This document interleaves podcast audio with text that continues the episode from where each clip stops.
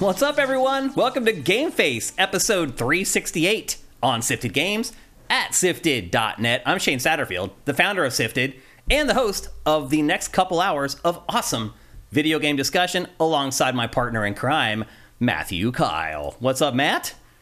Not much. What- How's the past thanks or the post Thanksgiving hangover?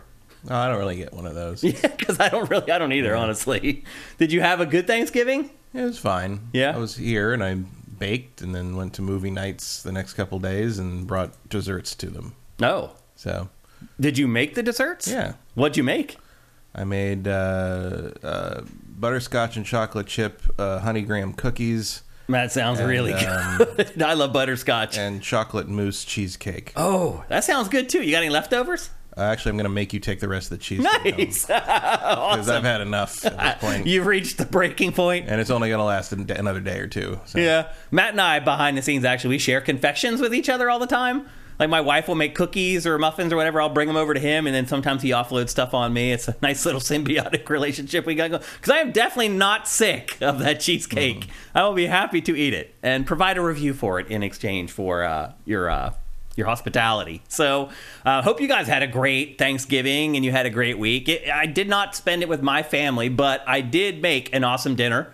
I went and got myself a nice filet steak at the store that I made myself, and I made a bunch of side dishes. I had a great Thanksgiving, watched football, relaxed. In fact, it was very nice to have a couple days off. Uh, Thursday and Friday, I had off from Sifted. Um, it was nice to have a couple days during the week off for the first time in a really, really long time.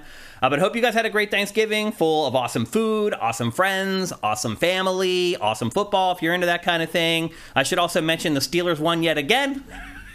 they now have seven wins on the season, Eric Cartmenez. They are two wins away from me winning the bet.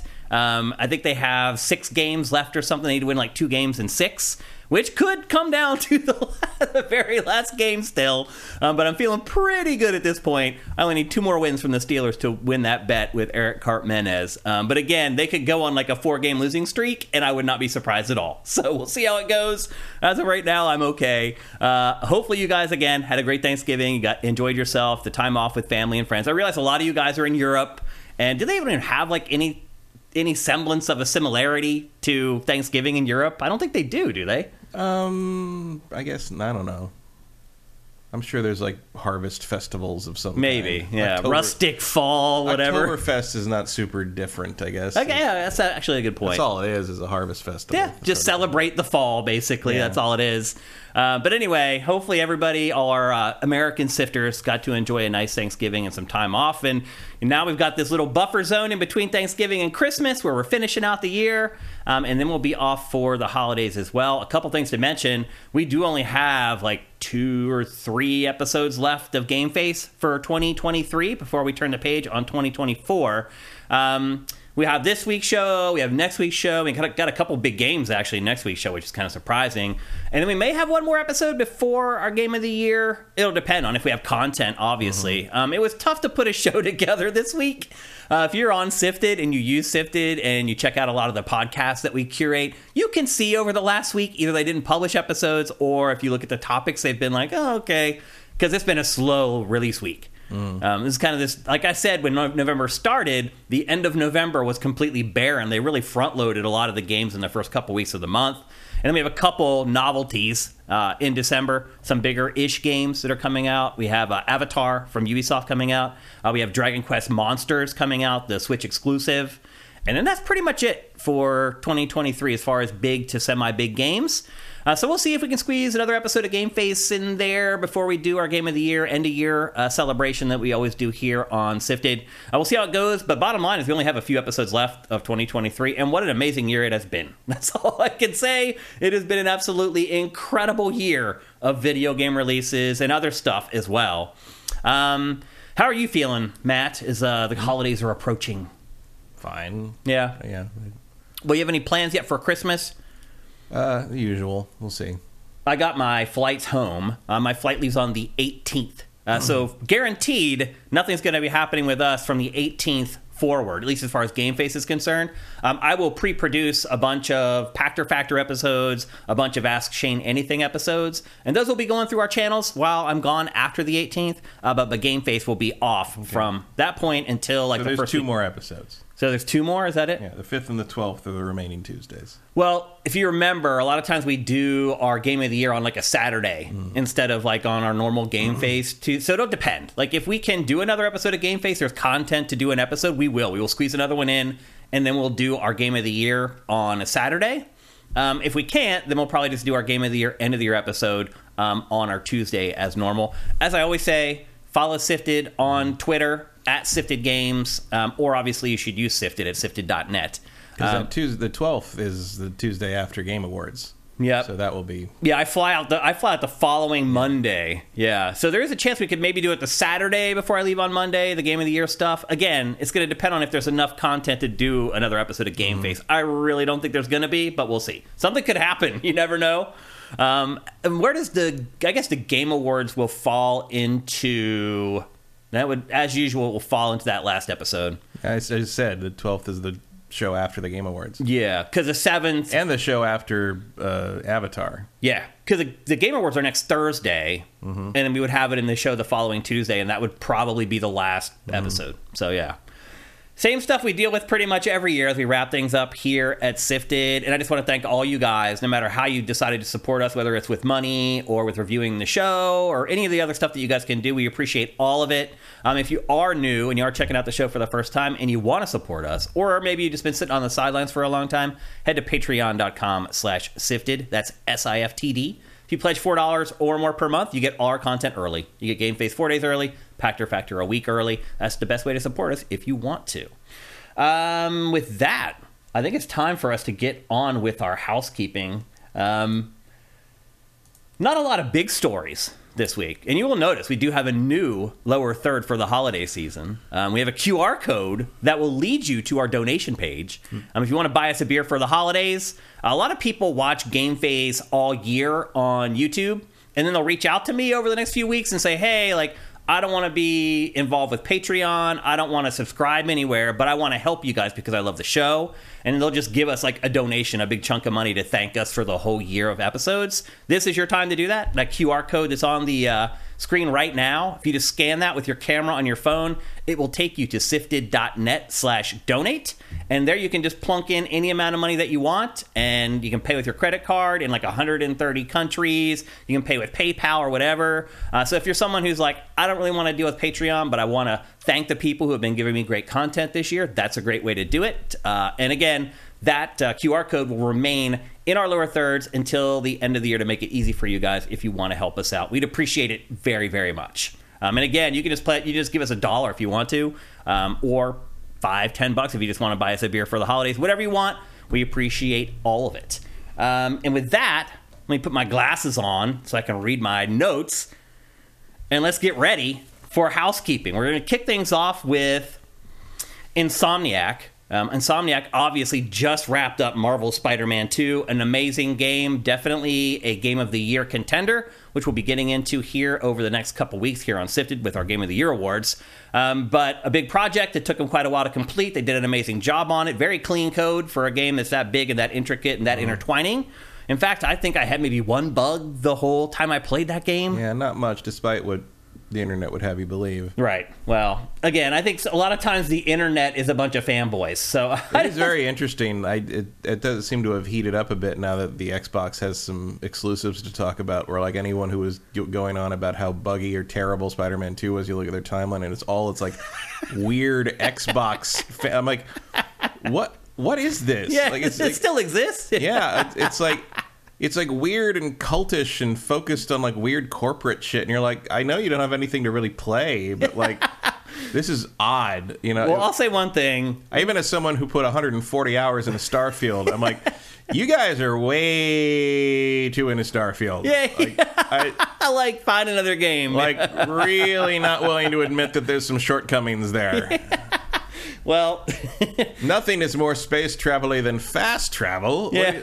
it, it just bizarre, and it was like without any exceptions. It was Yeah. just like, like some guys bashing Spider-Man 2. Look at their timeline.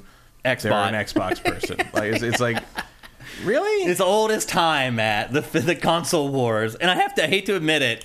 We are going to fan the console wars a little bit on today, today's episode, not intentionally, but I think one of our topics just inherently will kind of do that.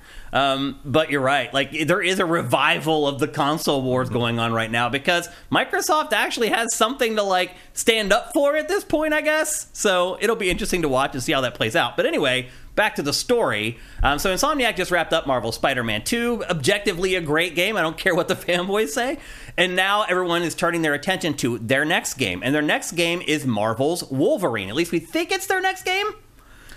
They have two teams, so they could. The other team might either be working on Wolverine, or the other team might be doing something we don't know about for the last couple years. Yeah, I think most people think it's going to be Marvel's Wolverine. So people have started asking Insomniac when they think this game might be completed. And unfortunately, we got that answer this week, and Insomniac is saying right now it's not coming until 2025. It's actually a year sooner than I expected. Yeah, you're right. Actually, I kind of thought it. I I had no illusions that it was going to come out next year. Like No, none. That was always ridiculous. Yeah, but apparently a lot of people thought that that might be the case, Matt, and are very disappointed to find that this is still two years away. Do you think that this is going to be built with the same framework as Spider-Man, and it'll be like an open world Wolverine game? Uh, that would be my guess. Um, although I have to admit, like Wolverine does not lend himself to traversal quite the same way. Mm-hmm. Um, so I could, I could He see it- can jump pretty high. He can't jump as high as like a skyscraper, though. He no, I mean he's he he does have some super strength due to being able to lift his skeleton, but he can't really jump or run that fast. He weighs three hundred pounds. Oh, that's right, because of his titanium, adamantium. Sorry. like the, mm, like I don't know, like he'd he'd have his motorcycle probably more than Yeah. anything else. Um, I could see them doing something more of a Ratchet and Clank structure with it, where it's like areas. That seems to make more sense for this IP. Not that I wouldn't want to see a Wolverine open world game. No, but like it just feels like I, I don't know how you'd make that. You'd you'd inevitably draw comparisons to Spider Man, and it's never going to live up to that. There I was mean, that one Wolverine game that was kind of like pseudo open world. What was that called? It was actually pretty good.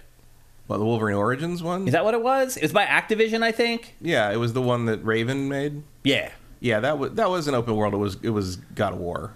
Yeah. It's like I said, pseudo open world. Well, no, that was cl- it was like classic God of War. Oh, was it? I Yeah. thought there was kind of like open city areas in that game. No, I'm remembering. that was it that wrong. was a pretty linear game. That was Okay. a very linear game. Yeah. it was very good. It was better than I thought it was going to be. because the movie it was it was the movie tie-in, but then the movie got delayed a year, so Raven Mm-hmm. right. had, Raven had a year to polish it, and it That actually makes turned out to be big one of the best superhero games ever made. Funny how that works. It actually, and goes- they were allowed to make it like M-rated, right, which the movie wasn't. Yeah. in the end, the movie which seems insane. well, it was that there gonna- would be.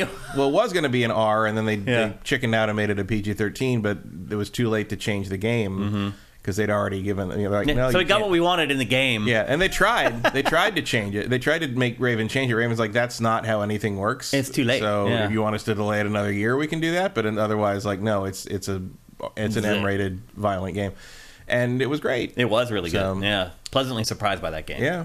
Um, so that so in this case, uh, Insomniac is actually kind of tackling uh, an, an interesting predecessor there. Mm-hmm. Um, like I know people love certain Spider-Man games and such, and there have been good ones here and there.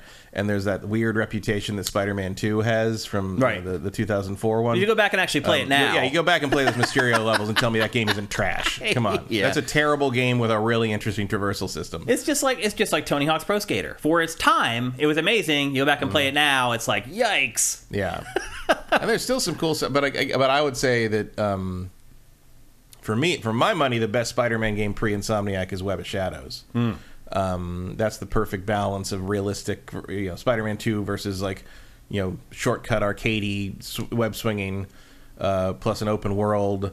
And it even ends with the kind of the symbiotes taking over the city, same as in uh, the Insomniac one, except uh, the Insomniac one keeps its frame rate up. Where Right. very famously, Web of Shadows, they didn't we didn't really have time to optimize that last act, Yeah. and it ra- it ran at like 15 FPS on at times on PS3. Yeah. Um, but it was uh, that's a good one. It's a shame that they, Activision shut down Shaba Games and didn't give them another shot. Now because I- Microsoft will own it. because I think that second, uh, I think that their second shot at that would have been a really good game. Probably. Uh, let's check in with our chat for the first time and see what they're saying about this. I ran into the guy who, who the founder of Shaba Games at one of Pachter's parties once, and he's still mad about that, as he should be. Uh, people are talking about how they've discovered that you know a bunch of Venom stuff was cut out of the game. Which makes sense because I was like, one of my reactions to that to the game overall was like, it's weird that you hired Tony Todd to be Venom and he barely says anything. Yeah. Well, apparently he did, and they just cut it out. Which is uh, on the other because on the other hand, I was like, well, Kojima hired um, what's his name, uh, Kiefer Sutherland, and barely had him say anything. So maybe that's just you know how it rolls. But it was just weird that you get that talent and you don't use it. Yeah.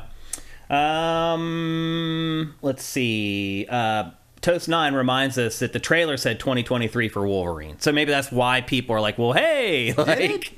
I don't remember that honestly. I don't remember ever having a year. I mean, we just showed the trailer a bunch of times. I didn't see it in there, but we cut when we run B-roll. We Yeah. cut out a lot of the BS off the front and the end of trailers, so it may have been there. I don't remember that though, honestly. No, I don't remember a year ever being attached to Wolverine.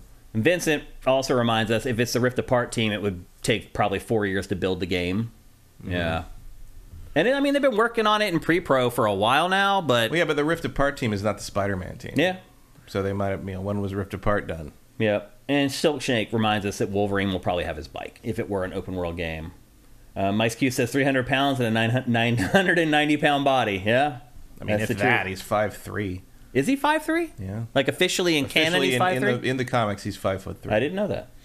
Um, also, uh, I learned. I remember. I, I knew it, but I'd forgotten it, and I was reminded of it. Um, the rest of the X Men learn his name is Logan, which it isn't actually Logan, but they, originally they learn his name is Logan almost four years after he's introduced, after the team is introduced, and except the reader learns his his real name, his Logan name, uh, thirty issues before that because a leprechaun says it. Comics, Yeah. leprechauns. Yep. Um, Clay UK Garage 1988. Some QR code apps don't work. You just use the photo app in your phone. You just have to just like act like you're taking a picture of it. It will just, a little link will pop. You just tap it. It'll take you to the page. But he's asking, can you go there via the Sifted website? You can. You can just go to sifted.net slash donate, and you can be taken to the page as well. It's just much easier, obviously, with a QR code, and so that's why we put it in there. Um, let's see if anybody checked in with Erebus Jones. Thank you for Twitch Prime. See if anybody else did. Uh, Mike's Q, thank you. Toast Nine, thank you. Two Quip Quipri, thank you. Shane A twenty eight, thank you. Threadzilla, thank you. Rigor Mortis UK, Axel F nineteen eighty six. You guys are all getting in here. Thanks everybody. It's at the end of the month. Usually this doesn't happen like this. Um, Glottis 021, thank you. Cinetike, thank you. Don Lionheart, thank you. Pedor91, Dazzle369, Rubba Dub Dubs, that's a great name, thank you. Uh, Pika Lurvin47, thank you. And I think we've got everybody. All right, always good checking in with you guys. We'll be back as we go through the housekeeping, but it's time to move on to our next story of Lynn, housekeeping. Lynn Jeff ninety nine. While you were saying that. Oh, thank you, Jeff Lynn. Awesome dude, supporter for a long time. Thanks, man. Um, let's move on to the next topic for housekeeping. Um, remember the Intellivision Amico, Tommy Tallarico's little scam that was going on?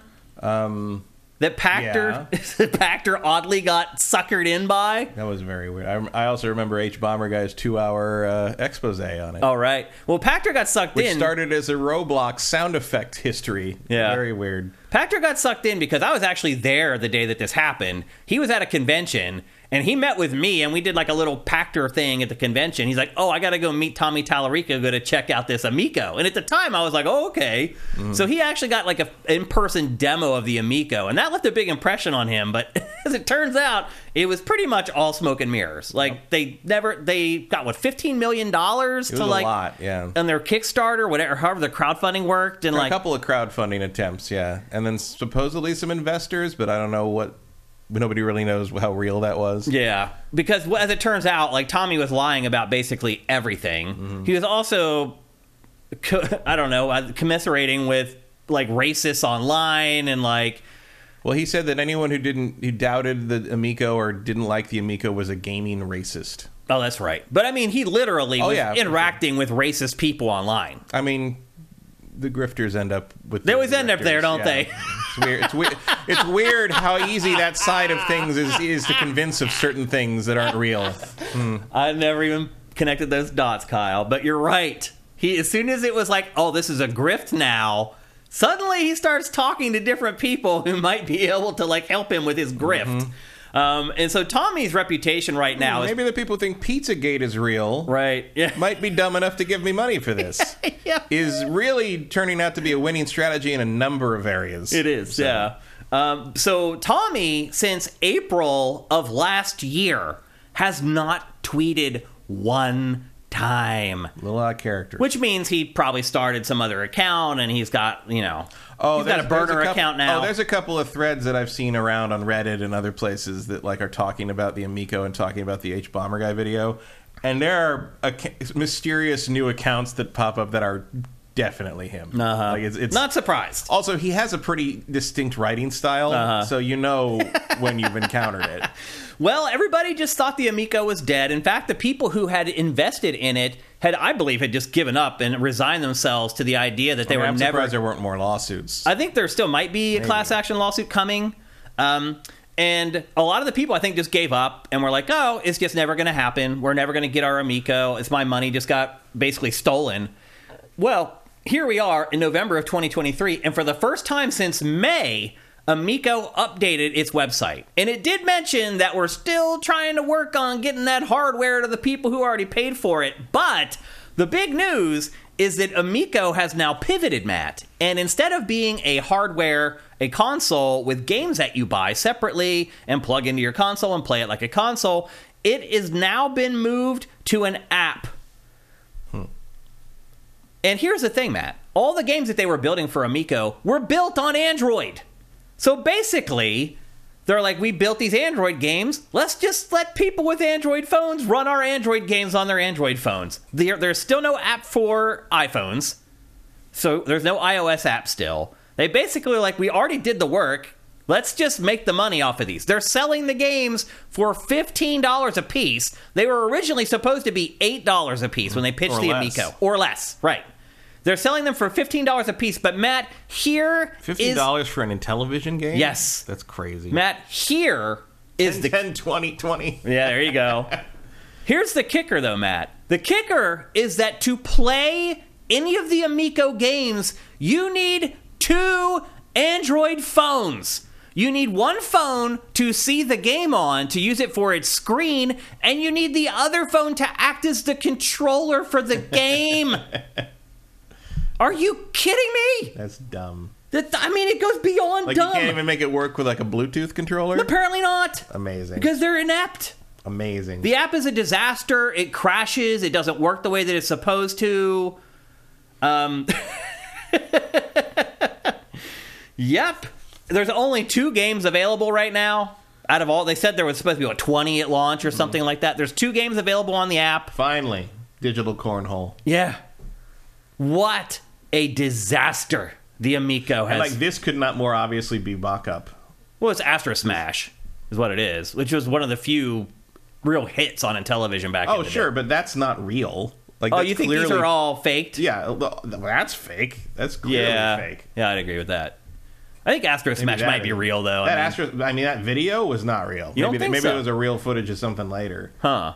I mean, it's a, such a simple game to build. Simple, like, but it's too crisp. in the amount not- of time it would take you to fake it, you could just make the No, game. that's too, that- that's too crisp. It's too it's too uh, HD. I mean, It it's an Android phone. Phones can Yeah, but, yeah, but like it's being rendered directly to the to the capture. oh, I That's believe that. saying. I definitely believe that. it's it's not a real thing. I mean, you can see these games. Like most of these games never existed. their whole pitch was like, "Oh, we're going to be the console that families can play on. We'll, you put it in the living room and you Mm. play locally with four players." And they do have kind of these crazy, almost like Dreamcast with Yeah. the VMU controls. Like the like the But are they ever going to come out now? No. Why would? Mean, why would they? I mean, like it's like the Earthworm Jim thing apparently never existed at all. It was just a mock-up video they made, and it's ne- like work on the game never happened. wow. We have, I mean, it's been a well over a year since we talked about the Amico. I really thought we never talk about it again because we shouldn't have to talk about it again. It should have just went away. But they're so desperate now. There was so much money invested in this product that, like, I'm sure the people working there are like, They're probably trying to avoid the class action Yeah, well, it's lawsuits. more like if you put something out, it's easier to not lose the class action. or it's easier to defend yourself in the class action. Yeah. Because you can say, oh, market conditions and blah, blah, blah. You can make up a bunch of reasons why you didn't deliver exactly what you said you were going to. But this Amico thing has been a disaster from day one. That has never changed. And here we are in tw- the end of 2023, and it, ha- it still hasn't changed. Um, so I, hopefully, no one in our audience got fooled into supporting this. Um, hopefully, Tommy Like, Tallarico. like this Moon Patrol thing, that's a that's a proof of concept mock-up. That's not an Probably. actual game. Like that's not a real thing. yeah. I mean, to be fair. You never saw that again. Uh, you're right. Some of these games we never saw again. To be fair, though, Pachter did play a ton of the games, so they did work on a bunch of them. What, which ones I don't know, but that's another thing that fooled Pachter was like, there I played the games and they had like a dozen of them there, and I was fiddling around with all of them, and it really seemed like, and that was early. Like they had those games ready to go like way early Like in this Shark whole Shark existed. Yeah. What a disaster. There's just no other way to put it. I mean, I can't think of too many products in the gaming industry with more egg on its face than the Amico, the Intellivision Amico, which is a shame. Um, I mean, it reminded me of the Ouya. I mean, although the Ouya came out, Yeah. but like you know, it's it's another Ouya. It's another you know Phantom. Yeah. Oh, I forgot thing? about the Phantom, which was the most perfectly named Yeah. console ever. Although I did, I played that. I did. I did play the Phantom. Oh, you did? I found it in, in like a tiny room in Kentia Hall one time and played a couple things. It was it wasn't anything specific to the Phantom. It was like other games that were on other things. Uh-huh. It did. It one of one existed at some point. I, I can tell you that firsthand. I mean, God knows what was actually in that box. It might have just been a PlayStation stripped down. Yeah. But uh, yeah, I mean, you you gotta you gotta develop a scent for these things. Like, and this thing smelled like a scam from the beginning. We, I mean, Like, we were all over it right from the beginning, pretty much. well, especially because like like the business model made no sense. The what they were trying to like, what they were trying to like target as an audience made no sense. It doesn't It's- exist. It's like it's like oh, there's no game consoles for families. It's, It's like, are you it's the Switch, are you dude. fucking crazy? And if they're just going to play on their phones or their tablets, like and it's it's it was kind of like I mean it was kind of like perfect because Tommy's always been such a hater on Nintendo, like even by my standards. Uh-huh. Right. I mean, this is a man who gave Smash Brothers Melee a two out of ten. Right. And like, like sometimes you'd watch Electric Playground, it was just be like, what is going on? like seriously, over here? like, did Nintendo murder your mom? Like yeah, that's crazy. I mean, and and like Vic would get caught up in it too sometimes. Like, Uh-huh. like Me- I think Vic gave like Melee like a five. right? Because he's like, well, he's- Tommy's that 'Cause low, He's standing next to Tommy. I can't he's like- give it a ten. Yeah. it's really And it's like, no, you can. You can. You, can. You can drastically just like everybody else Yeah. did, except for Tommy like- Tallarico.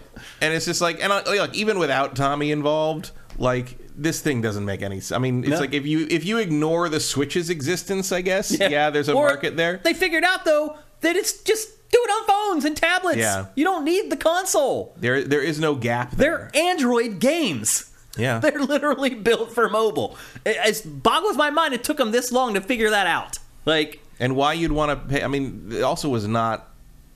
It wasn't. A, I didn't find it a very reasonable price for what it was hardware. all the R and D they wasted on the console, on the controllers. Did they though? I mean, like, yeah, I mean, they made um, some mock-ups, but was there R and D involved? I mean, like yeah, for sure. sorta like i don't know how much they actually spent making the fake thing as opposed to where Five million dollars probably, and then the other nine million went into their pockets probably. Yeah, I'm sure or- Tommy was giving himself a salary of like a million a year or something ridiculous. Mm-hmm. Like, yeah. Anyway, stay away from anything that Tommy Tallarico supports going forward. I think that's one thing we've all learned from this Amico disaster. um, next up, in housekeeping, get my notes organized here. How do you feel about Bayonetta at this point, Matt? me After Bayonetta 3, how much did you end up playing of that? an hour Oh, really? So it didn't I- really hit you. i didn't like bayonetta 3 at all really I did i'm like not it. a, i'm not a huge bayonetta fan in general in terms of the games i like the character i like kind of the aesthetic of it but i'm not a big character action person like i find those games mostly tedious Yeah. um, like it's like having to learn a fighting game, except you're not fighting anyone. Except when the, you're done with the game, you won't use it again. yeah, there's no point to it really. It's like it's like look at how crazy the style point. Who fucking cares? Yeah. Like, did I get in through two it? days Then I'll I'm never fine. play this again. Yeah. and it won't matter. I hear you. That I've never thought about that, It but you're kind of right. It just feels like you're entertaining yourself on a level that the game should probably be taking yeah, care of. that's kind of funny actually. Well, as we know, Kamiya left Platinum Games a month or two ago, Mm-hmm. um, and we talked about that here on Game Face as well. Uh, but he has this little YouTube show that he's been doing every week because he basically has signed a no compete clause. So to get paid out his severance, he had to sign a non compete. And I, those are borderline illegal at this point. A lot of countries, Yeah, those are being you're. Like, they, they don't work in California. yeah, and then I think it, it might be United States wide in the not too distant future here. But anyway, in Japan they are still legal, and so he signed a non compete, which means that he can't work anywhere for like the next year and a half or two years. So he's just doing a little YouTube show to keep busy, basically. And in his latest episode of his show on YouTube, he mentioned that he has not shared his not. He has a nine game plan for the Bayonetta franchise, That's that's an option which. Let's just do the math, Matt. because it really feels like you ran out of ideas at two. So Well, let's also do the math. Like that's six more games. It took him what five years, six years to make Bayonetta 3 Mm-hmm. Dude, he won't. There's he won't live long enough to make that many Bayonetta games. well, funny you mention that. What? because he's gonna take it to the grave. Oh, exactly. So as it turns out, he's not shared any of those plans for what he was going to do with Bayonetta for the next six entries before he left Platinum. And he has said he will never share it with them. And per what Matt said, he said he will take those plans to the grave. It's like, is she gonna fight big monsters from other gonna- planes of they gonna- reality? right? or like be multiple dimensions? in skin tight hair based clothing. Like I think we can handle it from here, bro. Yeah. it's- and also, it's like everyone's making fun of him and like it's like comparing him to like Yu Suzuki and his Shenmue plan. Like at least Shenmue was only five games, Right. And they got three of them done. Well, it's it's a little interesting that you also, know Shenmue's a little more story driven. There's a little more like I, you, you know you want to know what Yu Suzuki thinks happened. Yeah. In that regard, whereas this is sort of like really like. I mean, I guess probably there's lore, d- deep lore in here somewhere if you're a Bayonetta fan, but I'm just like I don't, there's not. I don't really see. there's not, Matt. I don't really see where, where I don't know really see where you'd play Bayonetta nine and be like, wow, we've really come a long way, haven't we?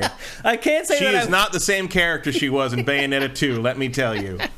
I can't say that I was too disappointed when I learned that there would not be uh, another Bayonetta coming. Um, or particularly that he had plans for the. It's like I wonder what happens in the eighth entry that doesn't happen in the sixth entry of Mm-hmm. Bayonetta. Like, so it's been that only he could imagine. Right. That, Right. that the hubris with him is he's like nobody else can imagine anything to do with these characters in this setting. It's like, come on, buddy. Like, I don't know. It's uh I think maybe he's feeling a little more self-important. I don't, I don't remember any real sales numbers coming in for Bayonetta 3 at all, which No, means that they probably weren't that great. Nintendo didn't really talk about that anyway. It does. It does actually. Almost every month it releases things. Hmm. like life to date um, sales numbers for almost all its games. It is way more forthcoming than any other publisher with sales of its games, and I it's never, easy to do I that. never hear any of that.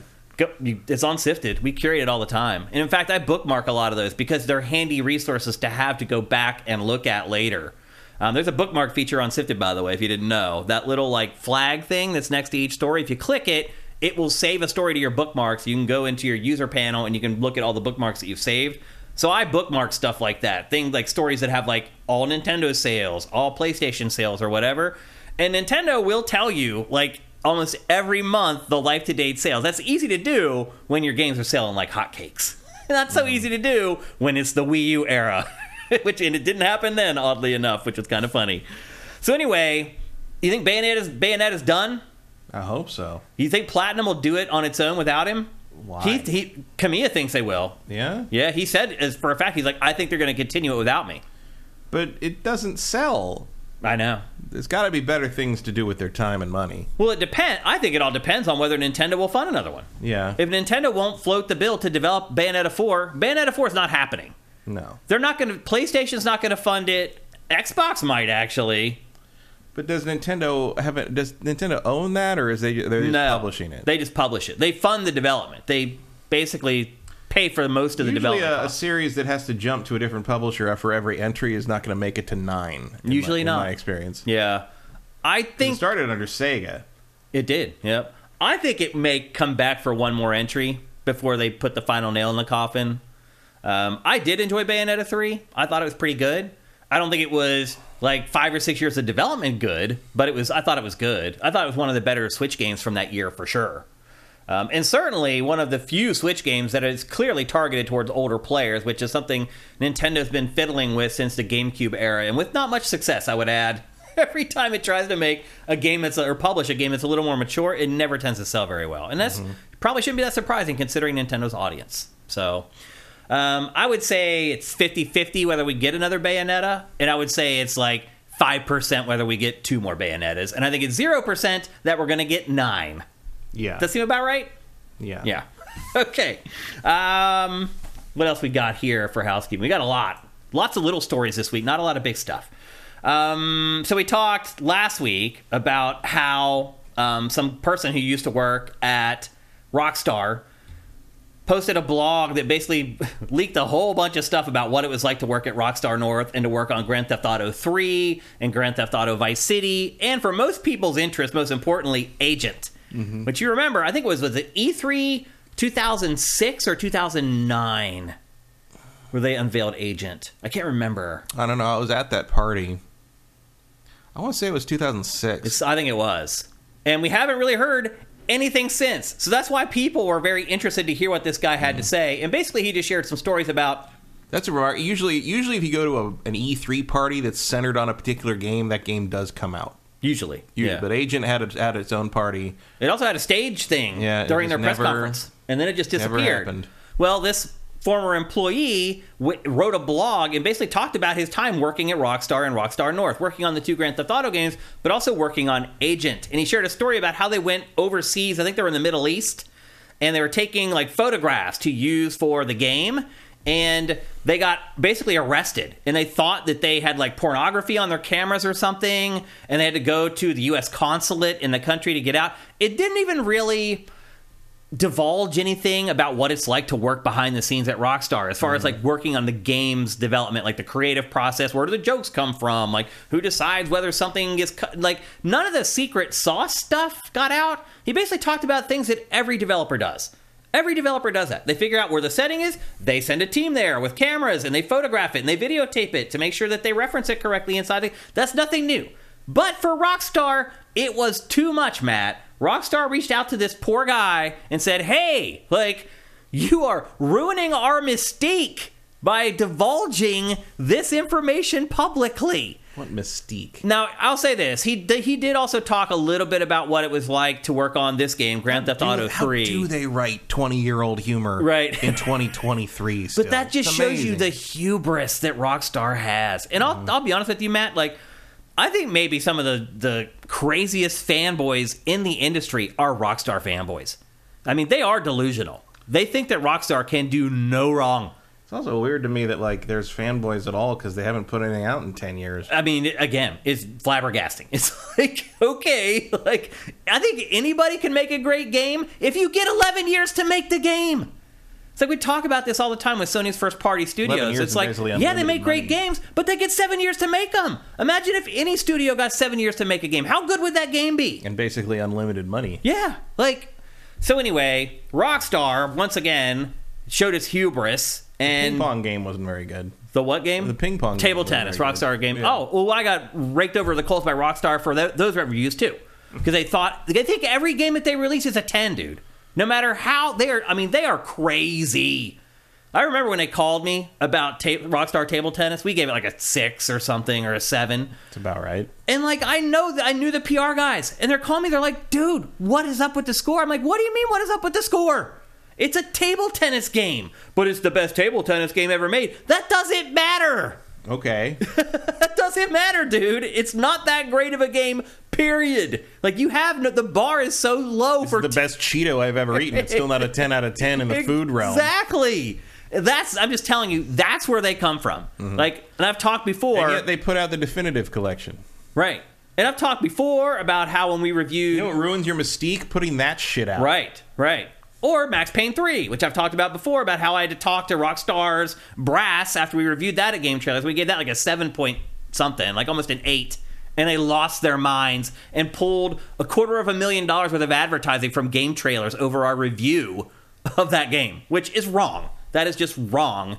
But that's Rockstar. They think they can throw their weight around and do whatever they want. A lot of times you, they bluff. That time they didn't bluff. They're like, you change the review score or we're going to take this money away from you. I told them to F off and they took the money away. it's just crazy, man. That stuff should not be happening. Now, to be fair, that was 2012, 11 years ago, but they haven't really released anything since either, other than Red Dead Redemption 2. So, anyway, um, just this just gives you a glimpse behind the curtain at what Rockstar is really like. And I know a lot of people think they're the cool guys in gaming and whatnot. They're cutthroat. That's pretty much, if I had to use one word to describe Rockstar, having worked with them for 20 some years, that's the word I would use is cutthroat. That's the first word that comes to mind for me when I think of Rockstar. Mm-hmm. Um, so, anyway, this poor guy, I mean, honestly, it may have worked out well for him because he probably got more juice out of it after Rockstar reprimanded him so he my guess is he probably already has a bunch of jobs lined up after all this. So I guess he played his cards right and it worked out for him. But once again, it just it's Rockstar showing its ass, which I think is just embarrassing. So um, it's like how what's the point of working at Rockstar if you can't tell people what you did there to help yourself like move forward in your career? Mm-hmm. Uh, it's crazy that they expect their former employees to not talk about the stuff that they worked on. How are they supposed to get other jobs? So anyway, there you go. Just another glimpse behind the doors at Rockstar. And the funny part is, Matt, like, what he wrote doesn't make Rockstar look bad. Rockstar's reaction to what he wrote makes Rockstar look bad. Oh, the irony. Yeah. So it's crazy. So anyway, um, we should be getting. We're still waiting, by the way, for the Grand Theft Auto Six stuff. Still haven't got the blog post they talked about. Trailer they did say in December, but here we are. We're a couple days away from December, so big news coming soon, I would think, on Grand Theft Auto Six. We'll wait and see. Um, next up in our housekeeping, unfortunately, we can't show you B roll for this because what I've discovered over the last couple years is that Keighley does not clear the performances and other stuff at the Game Awards on YouTube. Hmm. So the last couple years we've run B-roll from the Game Awards on the show, and it is hard to cover the Game Awards and talk about it without running B-roll from it. So we're gonna have to do it again this year, or for the first time this year. Last couple years I got lit up uh, with like I had to go back and like re-edit the episode and slap bars over top of everything so YouTube wouldn't pick up on the video footage. So anyway, we're not going to show you B-roll of it, but as we said earlier, the Game Awards are on the way. They're next Thursday, December seventh. Is that right? Yeah. Yep. Um, so they're coming up. We'll have one more show, obviously, before they happen. But we're starting to get some information. Geoff needs to keep the hype going to keep people interested in it. He did like a big live stream on Sunday for the Game Awards, and a couple things came out. Um, First of all, the Game Awards are beefing up on site security. we talked about it. Was it last week we talked about the guys that ran on stage? Yeah. And how it kind of is like this viral thing that's kind of good for the show. It drives eyeballs to the show. Well, Geoff has decided that they don't want that to happen anymore, and they're going to have security near the stage to make sure it well, doesn't happen. It happened in the Summer Games Fest too in Germany. Yep. Um, and so my my point would be that he needs to beef up his security at all his events, not just the Game Awards. But it does look like that we will have a, a stage barging free edition of the Game Awards this year, or unless unless because that's the thing, it does drive eyeballs. Like people are like, oh, there's something happening over there. Like I remember last year my wife alerted me that something crazy was happening on the Game Awards because she was on Twitter and I was working. Like I was curating all the trailers as they were running. And she comes back and she's like, What just happened? And I'm like, What do you mean? And she's like, Some dude just went on stage or something. I'm like, What? Like I wasn't paying attention to like the awards because I was doing other stuff on the site while they would do that. And she came back and was like, It's all over Twitter and something happened or whatever. So it does work it does drive people to their broadcast because instantly I was like, oh my gosh, and I went back to try to, and of course they had already moved on at that point. But it does drive people to the broadcast, so we'll see. Uh, it's easy to say that right now, but we'll see if Geoff actually has security guards standing up there, making sure that nobody runs up there. Um, and then the final thing, and this is a big deal actually, that Geoff shared on Sunday is that they are ditching the whole world premiere thing. Mm. It's gone. It is not going to be in the show any longer. I'm guessing it won't be in his other shows for Gamescom or for Summer Games Fest as well. That's a huge moment. He has been using that for I mean, I used it when I worked at Game Trailers for like mm-hmm. eight, seven years. We used it over and over again, and he's ditching it. How do you feel about that? I mean, I don't feel anything about it. It's just, I guess he's just tired of it being made fun of. You think that's why he did it? Probably. I don't see any reason otherwise. my well one concern i think maybe that was that rose up was that maybe some of the other people who are working with jeff on these shows don't appreciate that their trailers just get sent out and then everyone else gets like that big world premiere moniker i don't know Well, it's either a world premiere or it isn't. right yeah i mean That's an objective thing. That's true. So It's- I it's- don't see any reason to change that because of that. No. I, I think he's just tired of people making fun of it. it, It uh, does. It doesn't get you anything you because know? people are already there. Like using that in the show isn't going to drag more people to the show. Mm-hmm. Like it's the world premieres to get them there. Once the show happens, you don't need it. Yeah, you don't. You took. You're. We're already in the building. Yeah. you're. You're fine. Yeah, and we're already watching. We've already tuned into the stream or whatever. So a little interesting that he would do that. I mean, I don't think people make fun of it that much. I think most people who make fun of it are pissed off and jealous. Typically, they work at other publications, and Geoff gets all the exclusives that they don't get. I think it makes people a little testy. I'm not saying you, I obviously. mean, I see. that's not ton- you. I see tons of non-industry people making fun of it. Yeah. because it's silly. It's Well- just it's and it's the same thing before every single one. So like if you That's run like what I a bunch of ways, it's just like it's just like world premiere, world Dong, premiere, world premiere, world dong, premiere. dong. Like, okay, just say they're all world premieres and and save done with it. I mean, Yeah. you take that header off everything, you save what three minutes? Yeah. the whole show. Like, That's funny.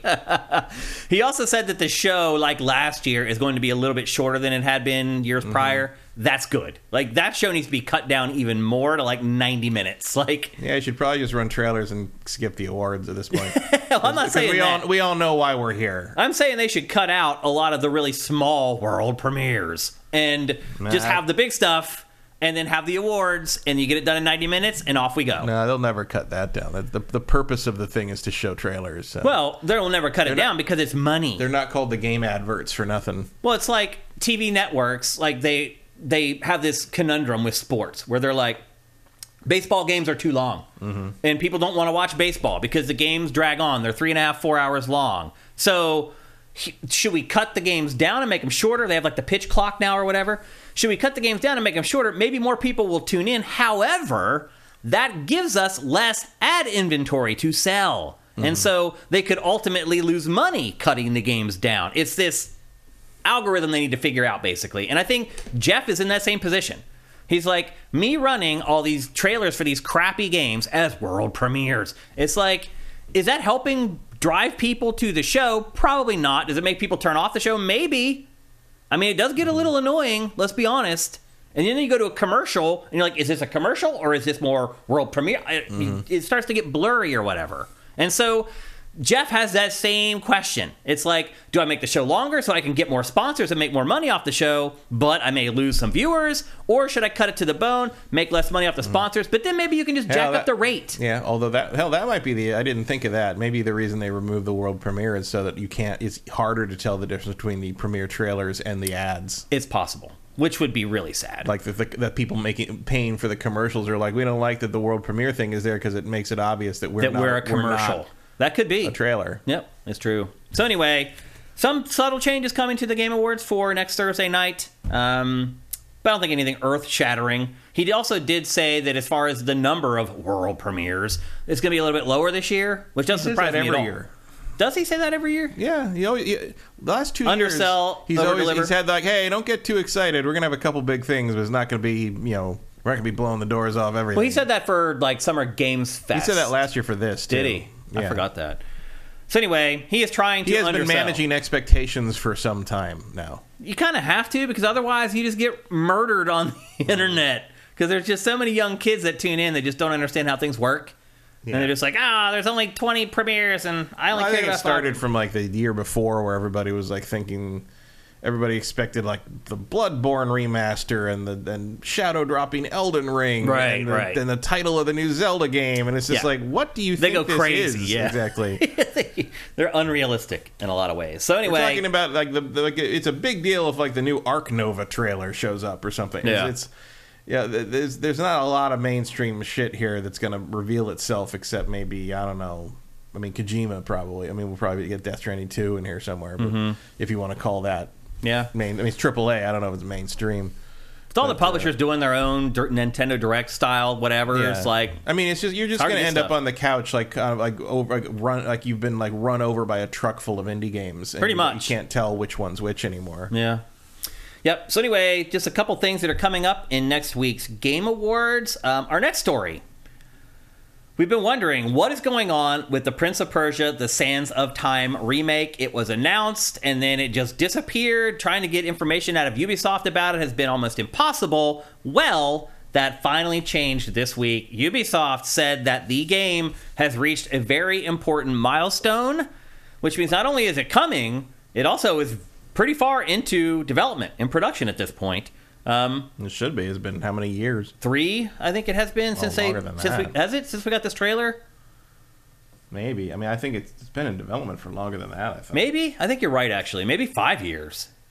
Maybe someone in chat will let us know. Um, but it's been developed for a long time. My guess is it was probably stopped for a while, and then fans started like getting pissed off about it, and they're like, "Oh, wait a minute! Like maybe we should actually make this game." Or they just looked at their release calendar and is like, "We don't have enough games every year anymore." And let's be honest, Ubisoft doesn't. I mean, mm-hmm. it's to the point where it releases like two or three games a year. I don't know how you support that many employees selling Yeah, it was announced in 2020. So Okay, so ago. it's been three years at this point. Still, that's a long time, but it was announced in 2020 for a 2021 right? release. Which means they, uh, which means that they had already been working on it. This is this game, by the way, is a great game.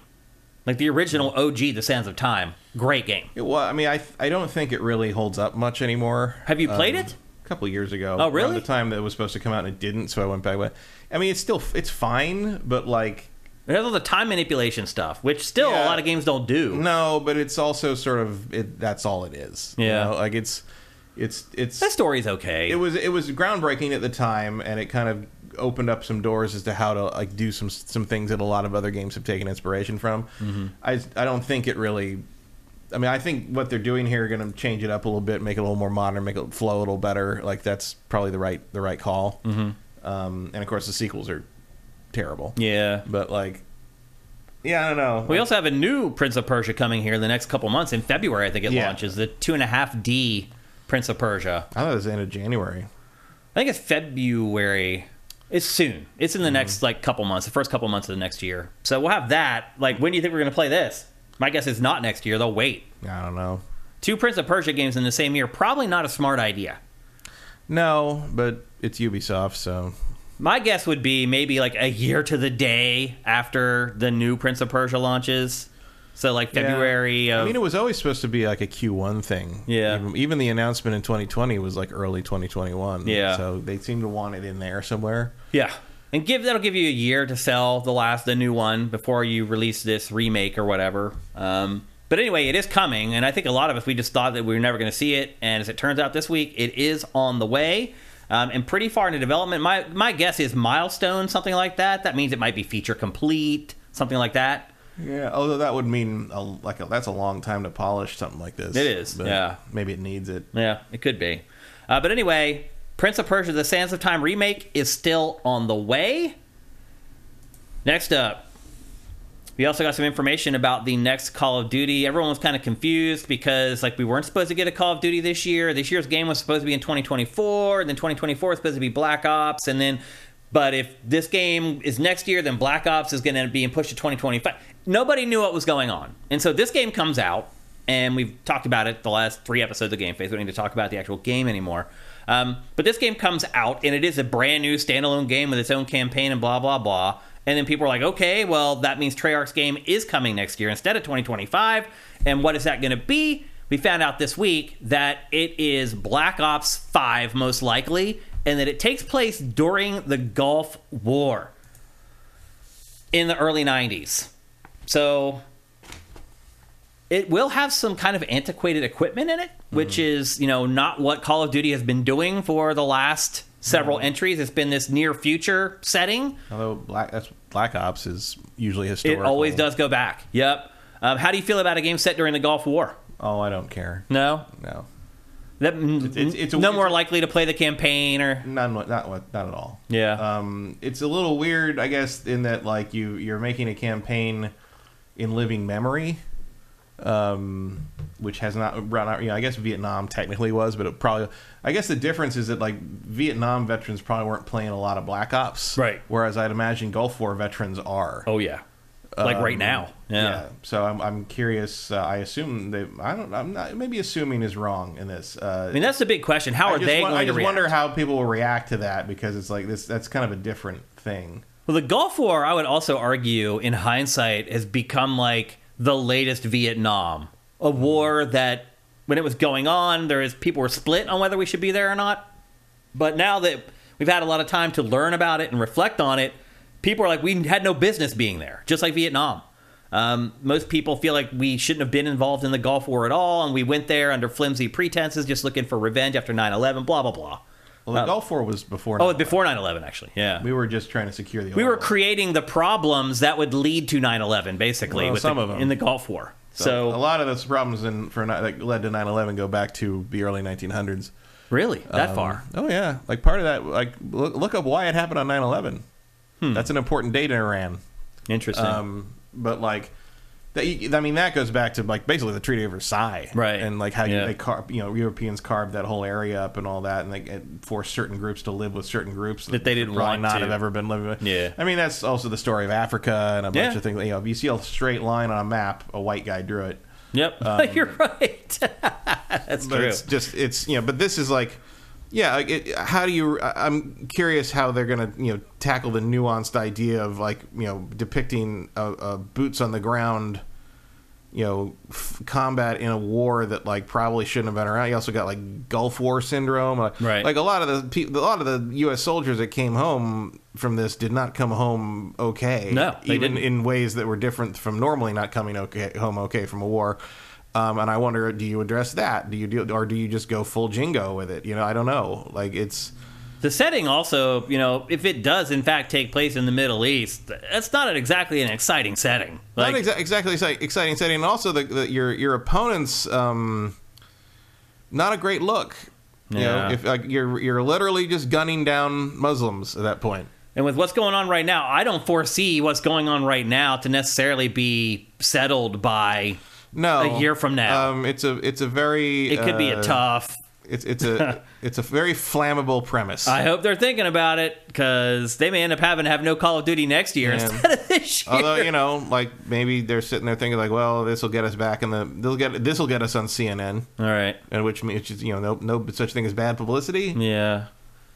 Um, yeah, I it's it, to me it's not an exciting setting at all. I'm not. Re- I, I talked about Ash, on Ash Shane anything like one of the places I have really no interest in ever going as like a tourist is the Middle East. Mm-hmm. Um, and it's the same deal with video games, like games set there. I mean, let's just be honest. It's a lot of sand. It's a lot of tan. Mm-hmm. Um, it's a. I think it's a hard setting to make interesting. Yeah, and there are- Visually. there are, interesting places and, and ancient sites and things you can do stuff with, but like that wasn't real. They weren't really a huge part of the Gulf War. You know, obviously you can do whatever you want. It's fiction. You know, Mm-hmm. Yeah. sure. Like if you want to have everybody fight at an ancient temple or something, like I guess you could. Um, or have it be like an alternate history version of things. Mm-hmm. Um, yeah, it's not. Uh, you know, Fallu- Fallujah is not a fascinating battle. It's just a horrible, Horrible. incident, It's horrible. Yeah. Uh, which I guess you can capitalize on in this game. But it all again, just saying that you're, in- sentence. you're in the living dirty. memory thing again. You know, it's like it's it, for whatever reason it's a little different when you're doing like world wars. And Yeah. it's like you know everybody who's involved in them is either dead or in their 80s. Right. Um, you know, it, and it's not like you know it's not like they don't approach that with respect, but also, um, you know, people don't really demand as much nuance out of a World War II game, Right. Um, whereas like People don't know it as well. yeah, the conflict in general. I mean, it's time is just the memories have faded. A lot of Gen Z don't know really anything about World War II. Mm-hmm. Um, and the Gulf War, obviously, much more recent. And I mean, I would argue Gen Z doesn't know anything about the Gulf War either, but maybe like, not. Maybe a little bit more. I mean, there's not a lot of you know exciting history around the Gulf War. It's just sort of one of those things we did that we don't They just really dragged on and we're embarrassed by. Yeah. Um, I mean, Gulf War didn't last very long. really? It was only. I mean, Desert Storm was like 30 days or something. Like, Yeah, that's true. That was Yeah, liberating. we were in Afghanistan that way was, longer. That was liberating Kuwait. Yeah. the war in Afghanistan was a giant. that one really dragged on. Um, that, that's another one we absolutely should not have been Yep. there for. yeah. um, Funny how that works. But uh, yeah, this was just securing our oil fields essentially, Mm-hmm. Um, and turning Saddam into you know the real villain of The monster. of the latter half of the 21st century. Yep. Um, it's always good to have one of those.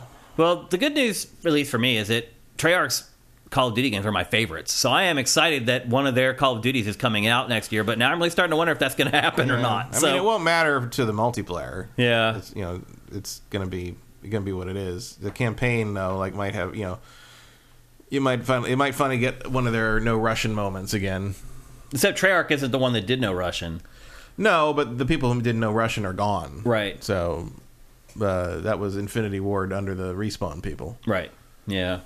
Um, so anyway, we'll see what happens. I mean, it could get messy, Matt. If this starts spreading, like here's the thing though, they didn't unveil this year's Call of Duty until like three weeks before the thing launched. I remember they waited this year. Usually they unveil it around E3 time. They waited until fall to unveil it this time, and they may do the same thing with this one because they're like, man, let's just like slide it under the radar. We know our fans are going to buy it no matter what. Um, I don't know. It'll be interesting to see how it all plays out ultimately, and it the timing is just bad because you know they plan these way in advance. So like seven years ago, Treyarch is like, okay, for part five we want to do the Gulf War, and at that point they're like, okay, that's fine. But now things change in the real world, and all of a sudden maybe that's not a great plan. But you've already been working on that game for four years, and you need it to come out if you're Activision Blizzard or now Microsoft. You need it to come out every year. It's it could get really messy. So we'll see how it goes. But as of right now, the next Call of Duty for next year is a new Black Ops game set during the Gulf War in the early 90s. Uh, next up, PC players been waiting a long time for something from Starfield, and that is DLSS, and that delivered this week. Matt, did you go back and play it at all? I poked at it a little bit. What did you think? It's about the same. Really? Um, I mean, I mine my game didn't run badly. It was Oh. all it was all pretty smooth. uh huh. Um, now I can run it um, like at a higher resolution and downsample to to 4K, and it does look sharper. Like it definitely looks better. Okay. Um, and But your frame rates are better, though, right? frame rates is still 60. Oh, Still- okay. I mean, I, my frame rate was always fine. You can't get it up to like 120 with DLSS. Probably, but I didn't. I don't care. Okay. 60's really. Um, enough, man. 60's fine. Yeah. Um, 30's enough. yeah. I have no problem playing 30 frames per second games as long as they're rock solid 30. so yeah, it looks it looks good. Um, Did it allow you to add any effects to it that you weren't able to use before? I mean, your PC is such a beast. the like- HDR looks better. okay. um, just because of the downsampling to some degree, and I think the HDR didn't work quite right at launch Mm-hmm. anyway on PC. Um, so yeah, like wandering around the main city and looking at some some planets, like it, it definitely looked better. Um, not like a generational leap or anything, Mm-hmm. but it was just like okay, yeah, that's more like what I mean. It looked more like this, really. Mm-hmm. Um, so that's good. Uh, I didn't keep playing it. Though. I didn't. The only thing I really played for any length of time this week was a game called An Arcade Full of Cats, That's funny. which is a hidden hob- hidden object game Oh. uh, ostensibly by a development team that's all cats. What do you mean? The, the the the the fiction around the development team is that they're cats, Oh. and like all the all the if you they're free to play games most of them, and then if you buy the DLC for them, it, they, the money goes to like shelter cats. Oh, that's great. Um, but they have a bunch of them. Like the it's just like and it go, the arcade one is fun. It goes goes through um, different like 80, 85, 90, 95 to the, like of different arcades through the they go through time like Back to Oh. the Future style with a Dot Cat and a Marty Cat. And um, you have to find cats in each arcade, and the arcades are you know they're all drawn up with like cat versions of classic arcade games from the correct the correct era and stuff. yeah. So that's what I played this week, um, and I did boot up Starfield just to see it. Um, and yeah, it looks it looks better. Uh, it looks pretty much like it probably should have when it launched. Honestly, um, uh, other than that, I didn't see a huge difference. Well, obviously, it's not a content update; it's it's a options update. I, I guess the field of view thing was put in too, but I didn't have a problem with the field of view to begin with. So Okay. Um, but noticeable improvement? For people with weaker rigs, it probably should be a huge improvement. probably like it just it uh, performance wise, no. Visually, it, it, it did make a difference. Okay. Um, even on your amazing machine that Mm-hmm. you own, so that's that's good. Um, they had users had hacked it into the game like almost right away. It's funny it took Bethesda so long to get it to work, but yeah, well, this one I think this one lets you. It's good enough that you I can run it at 8K and downsample to 4K, and that does make a visual jump okay, of, of, of appreciable amount. which I couldn't really get it to work that way with the the user made version. Okay. And for those of you who don't know, by the way, DLS is like a magic trick, basically, where Mm-hmm. it. Or FSM or whatever it is. Yeah, how do you even say it in layman's terms? It, It's basically using an algorithm to generate frames. Frames. Not legitimately producing through hardware. yeah, that aren't coming from the actual Um, game. Yeah. And it, yeah, that's just happens to be. You know, it's just it's good enough that it fools your eye well enough that it feels like you're running at a higher frame rate than you can Yeah. run at. Yep. And you're looking. I mean, Cyberpunk. If I turn everything on, all everything up to maximum on Cyberpunk, I get like 55 frames a second on uh, on my computer, Mm-hmm. and then if I turn DLSS on, I get 120. Yep. There you go. That's like how it it's, works. it's a it's a remarkable leap. Yep. So finally, that's a part of Starfield on PC, although it feels like it may be a day late and a dollar short. Though typically Oh, and it Bethesda's should- games are it should played be for noted, years. Uh, as Cinetype notes, I am using DLSS three okay. Um, because it's the four thousand series card, whereas anything else below that is stuck with two, which is still good, but Yeah. it's not quite on the level of what three is doing. Um, Cinetype also reminds us that the Dark Pictures anthology House of Ashes is set during 2003's invasion Mm-hmm. of Iraq. Um, and it was a cool backdrop for the game. Um, It's- so it's happened. I games mean- don't always stay away. I mean, this. I mean, Eternal Darkness took had a Gulf War section. That's right. I forgot about that. Yeah. Um, and then Quickster asks uh, thoughts on Starfield developers responding to negative Steam reviews by basically saying you're wrong. Yeah, so that's the story that came out today. Is that they're going? The developers of Starfield are going onto Steam and replying to negative reviews, which is absolutely crazy. it's insane. It's like, Like, whack-a-mole. why would you do can't. that? Why you can't do it? It's the same reason. Like back when I did Invisible Walls, and we'd have like 150,000 people watch the show every week. I didn't even go into the comments because it was pointless. Like when the first couple of times I tried, I was like, "Why am I answering this person's question, but I'm ignoring the other like Mm-hmm. 5,000 people who commented on the show?" Ultimately, I was just like, "I'm just not going to comment at all" because I didn't feel right like picking and choosing who I was responding to. Like this just and it also, as, as one of my friends online said, it ends with warm regards. And I've never been fully satisfied with any message that ends with warm regards. total passive aggressive sign off. Yep, Um, absolutely. It's like it, it, what a waste of time. Yeah. Like you know what? Instead of writing Steam review responses, maybe you could have gotten that DLSS patch out a couple weeks sooner. Yeah. We also think too about all the layoffs that are happening in the games industry. Mm-hmm. Like, okay, if you are going to lay Mm-hmm. And, people like- off, those are the people you should probably lay off. And if you're gonna like, I mean, look, people who are going and sometimes you get weirdo Steam trolls in the in the reviews, and like these indie Right. developers go in and kind of address them, and Steam does kind of deal with that. But Bethesda doesn't need to do Mm-hmm. No. that. There's no reason for. Bethesda to be doing that. Like It's ridiculous. uh, they're too big. Yeah. They're owned by Microsoft. For God, who cares? yeah. I don't know what they're Like thinking. it's ridiculous. It's, not going to do anything. All it's doing is now we're talking about it. throwing a thimble on full our of water. podcast. Yeah, you're throwing a thimble full of water in a house fire. Yeah, exactly. And they're going to talk about it on all the other podcasts because now Bethesda looks like an idiot. Like this is on the internet 101. It'd be one thing if it was like about this issue or this, uh, maybe this person Right, has a you're hardware saying, like, issue. yeah, you're just not But you're literally saying like, hey, the boring is intentional, and Yeah. you should be excited about the boring. Boring. Yeah. I mean that's what's happening. And it's just like, I mean, I mean, I get what they're saying. Like, you need negative space to highlight the, you know, you can't have Yeah. light without the dark kind of Yeah. thing. And they're right. Like, it's you need makes, valleys to appreciate the peaks. it makes more interesting when you get to a planet with a lot going on, which is true. However, like people aren't really referring to that so much as I think the fact that if you've seen one mining facility, you've literally seen them all because there's only one configuration for them. Why aren't there like six? I don't know. Why aren't there like ten? Yeah. How, how come I can't find a mining facility and not know which one I'm going to get? I mean, the fucking corpses are in the same place. I know it's really So yeah, don't give me that warm regards shit. Give me some fucking corpses in a different stairwell. How about that? Yep. So anyway, that's the latest on Starfield. Next up, last week's episode, well, we shared that they had announced The Last of Us Part 2 remastered. And we wondered whether a game like that really needs to be remastered because the game already looks good enough. Um, and we didn't have a lot of details on exactly what was going to be in the package, but we do now. In fact, we have pretty much all the details. Uh, Naughty Dog posted a blog post this week that went over pretty much everything that will be in The Last of Us Part 2 remastered.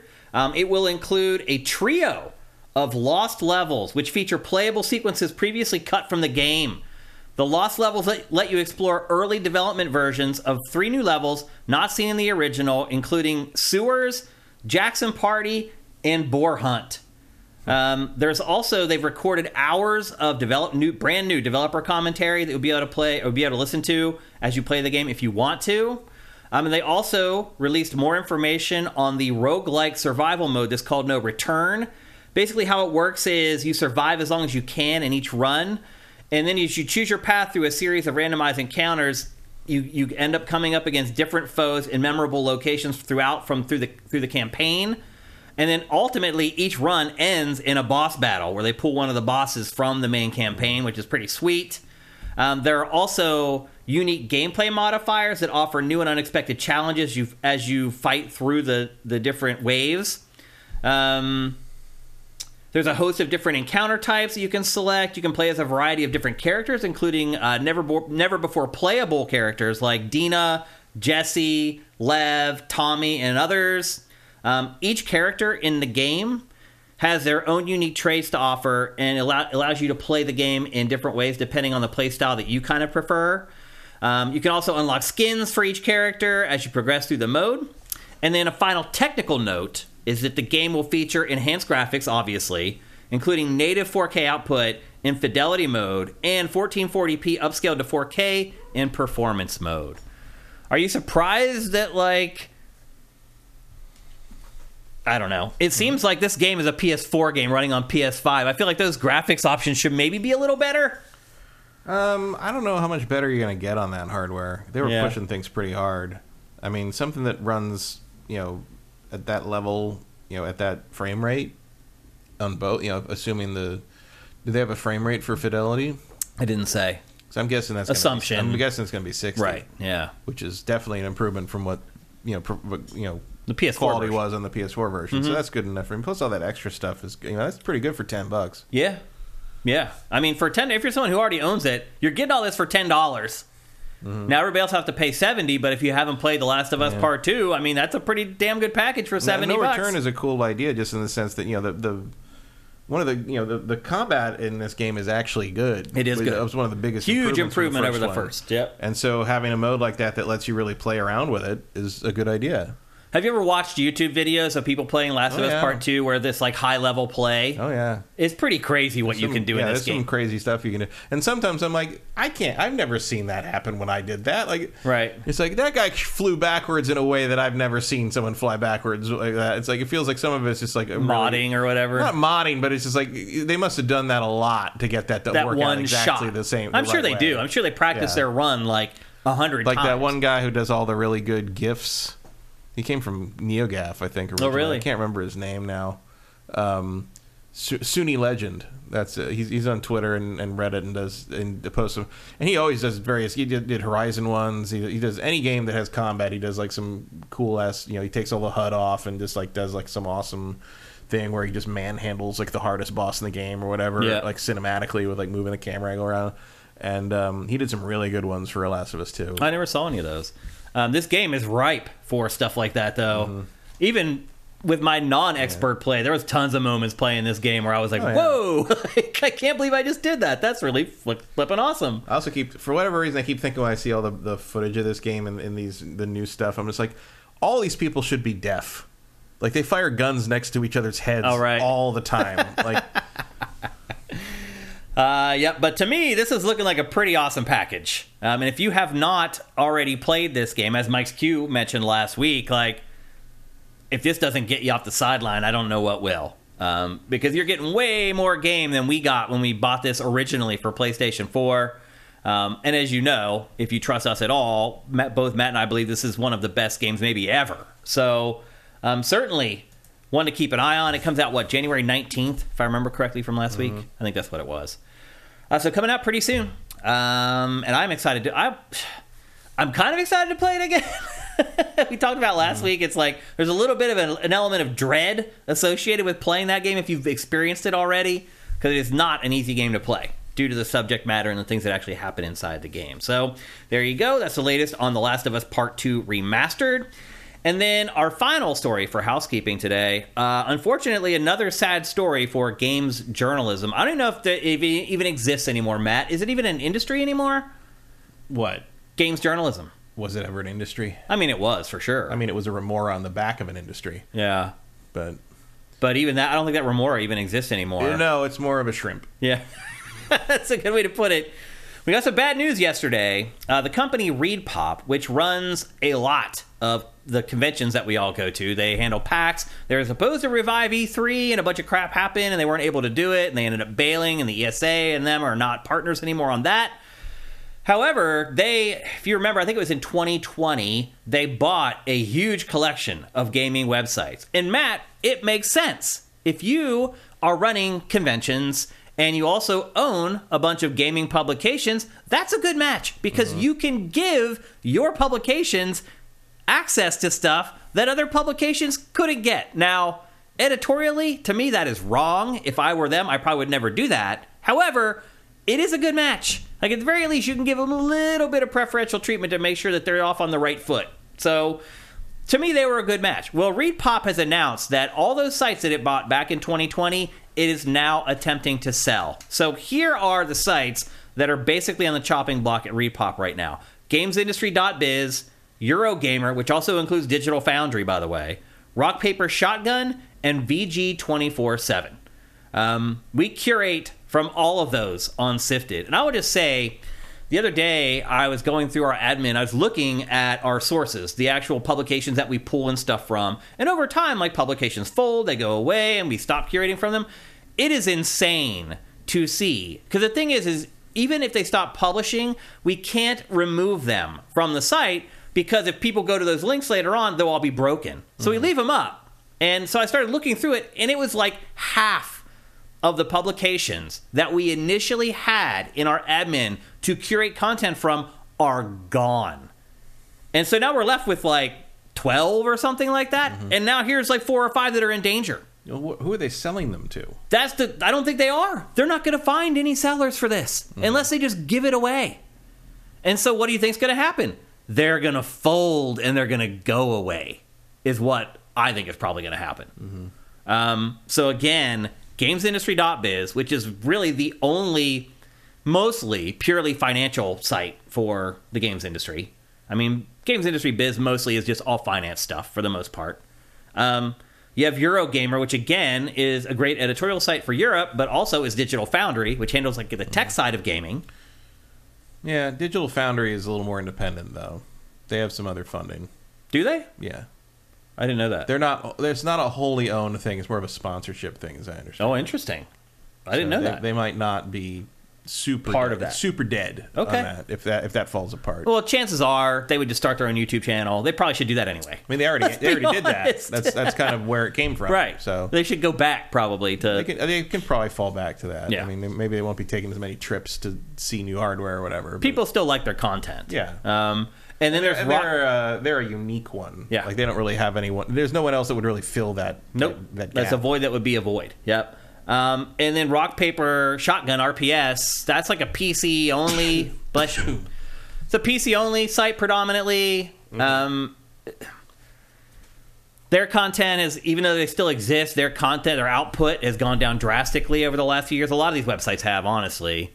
Um, so I don't know what's going to happen to RPS. I saw that they were like trying to hire like a lead editor, and they're trying to pay him like thirty-eight thousand dollars.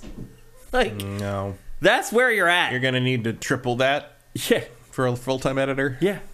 But they won't. I mean, that's the going rate now If you for mean a like. video editor, yeah. No, I'm talking about like the editor in chief. Oh, editor in chief. Yes. Mm, you're still gonna need to triple that. Yeah.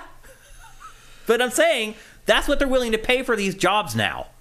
And That's not a job then. no, it's basically slave trade Yeah. at that point. Um, so they're not doing well, obviously, if that's what they can afford to pay like their lead editors.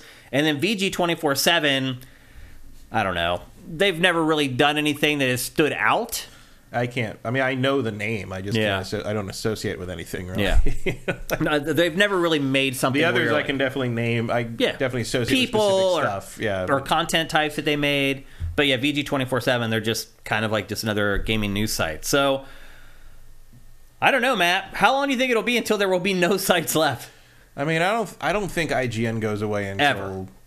until that's until the, the you close the universe and lock the doors behind you on the way out, kind of thing. Yeah. Um, IGN will exist as long as there's a game industry. Yeah, Um, I, I I believe that too.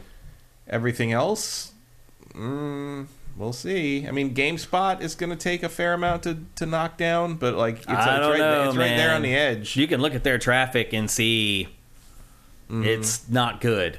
Well, I mean, it depends. When I mean, as long as advertisers are in there, it doesn't matter. They can run on a skeleton crew, which- uh, like they've pretty much been doing. But you have to have inventory to have advertisers. You have to have video views to run your ads on. You have to have people showing up to your website with their eyeballs to look at the ads. Like, Right, but if you're if you're a part of a conglomerate like that, a lot of times it's part of a, a group buy. Yeah. So it may they may slip by for a little longer than you might expect. well, they are owned by a big conglomerate now, so and that might make a difference for them. Yeah. Um, but there you can see. But there's going to come a time when they do their, you know, their their pruning round and realize that they've got this like little thing over here that nobody nobody's looked at in two years, Mm-hmm. and then they're going to cut that and make it look like they're, you know, being responsible, right, and they'll try to sell. it. streamlining the company. you know, like so, there you go. They'll lower its out its uh, overhead, and they'll try to sell it. So, Or just shut it down. Like, right.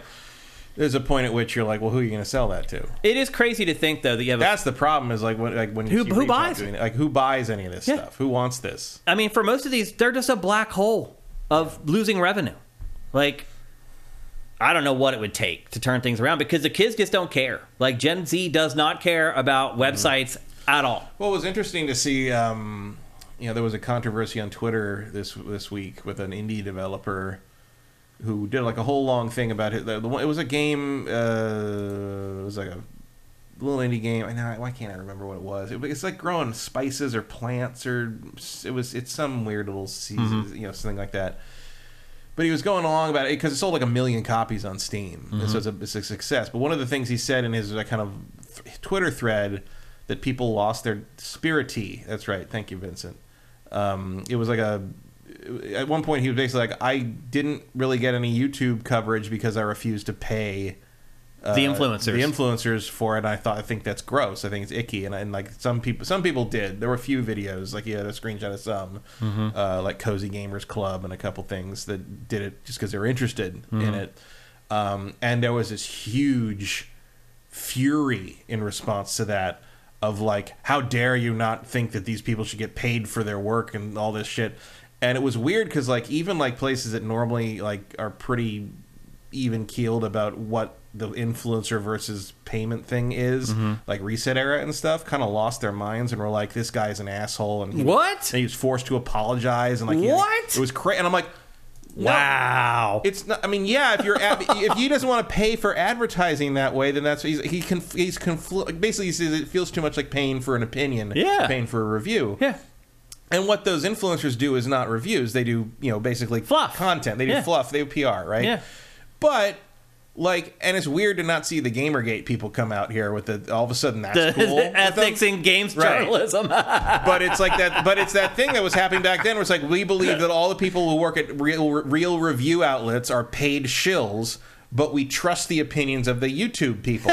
when the YouTube people are the ones that are actually getting paid by the publishers to like the game. Yeah. And it was just it was like this all over again and every and all the YouTube supporters and all the YouTube people freaked out that Yeah. this guy was saying that he didn't want to pay these guys and it felt gross and everyone kind of agreed with him. Yeah, they're And I'm like, how dare like, you not no. want to pay people to lie to me? and like, and, well, then I could, it kind of like derailed and turned into this thing. It's like, well, he said that he got no YouTube coverage, but there he even had a screenshot of these smaller. And how do they think those smaller YouTube channels felt to be called no coverage? And I'm like. I'm Oh, pretty sure they knew what he meant Yeah. on that one. That he meant like the big the big boys weren't paying attention. Yeah. and it, clearly he he saw that he should put a screenshot up of them. He, he saw it. He Yeah. saw that. You know, but he meant no YouTube coverage in the sense that they were not on the front page. It was you know you would never see that randomly pop up in the algorithm. You saw that if you were a subscriber to those channels already, Right. Which is not nothing. Yeah. And he basically says, "Now I wonder." Well, if you're the little And he said, "Now I wonder. Now even though we sold a million, now I wonder how much more we would have sold if I had paid for that." And I'm like, "That's a valid question." Hmm. Yeah. Um, but he's not comfortable with it, and like he got fucking hammered and basically backed all the way down. Like, uh, and it was it was so weird. Like, Matt, people have no idea no how. value attributed to the reviewers versus YouTube people who get paid to act like they like a thing. Here's the thing, Matt. They have no idea how shit works. Also, is No clue. YouTube the one that's supposed to fucking pay you for that? Not the Right. not the game Yeah. company. You know, The truth is, they just don't know how stuff works, and they don't think about it either. They're like, "I like this person," and that's really all that matters. They don't care what their how much experience they have, whether they they care about their own editorial integrity. They don't care. They like the mm-hmm. personality, and that's all that matters. And they're like, I like this guy. If this guy likes this game, even if he's lying to me about it, I also like this game because I'm his whatever, whatever their little name is for hmm. the fans. Like we have sifters or whatever. Every person has like the name, for, like I'm them, and I'm gonna believe this guy, and I'm gonna buy stuff based upon what it's crazy. But that's what's happening with journalism because you have like fake news, fake news. So every there's this like fake news didn't quote the the phrase didn't even exist until like 2016. Hmm. Like, but now everybody Well, knows not it. widespread. Fake news was used pretty widely in 1930s Germany. Oh, That's funny where it works. comes from. That is not a coincidence. yeah.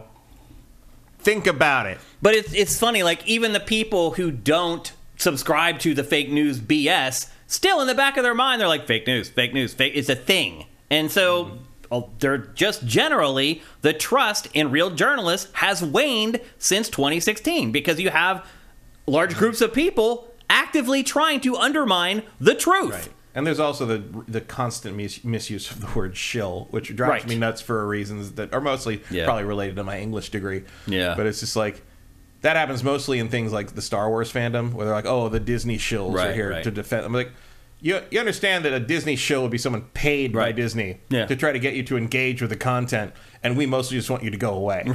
That's funny.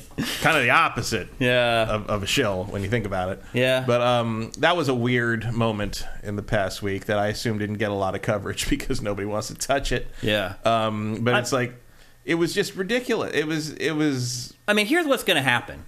The only, I mean, there's a reason. At, at some point, there's no more game reviews except from these influencer Shills. channels. they are chills. Yeah. they are paid. And I'm not saying you can't do paid content and not still have an objective, not objective, but a but a, a legitimate opinion later. Like I'm not saying Later in that piece of content, you probably can't. No, but like we, I mean, we did that. We did previews of things that Yeah. were paid, and then like when the Well, I mean, review, when but- time for the review to come around, you know, we didn't pull punches on it because of that. Yeah, like that was part of the. you the can't deal. do it right. Yeah. Um, I just don't really think a lot of people in the YouTube space are doing that because you're not dealing with people who are trained in that kind of business. Well, here's the problem. These Matt. people don't have journalism degrees. These, these people No. don't know what it Dude, means they to do most that. of them barely graduated high school. Let's be honest, man. Like, here's here's the thing though. They It- don't have editorial teams. They don't have someone keeping them in check. No, they don't even know what editorial is. They've never even heard the word. Mm-hmm. They didn't, they didn't enter into their minds that taking money from Nintendo to say a Nintendo game is awesome is something that they shouldn't do. That's not even in their minds, Matt. Mm-hmm.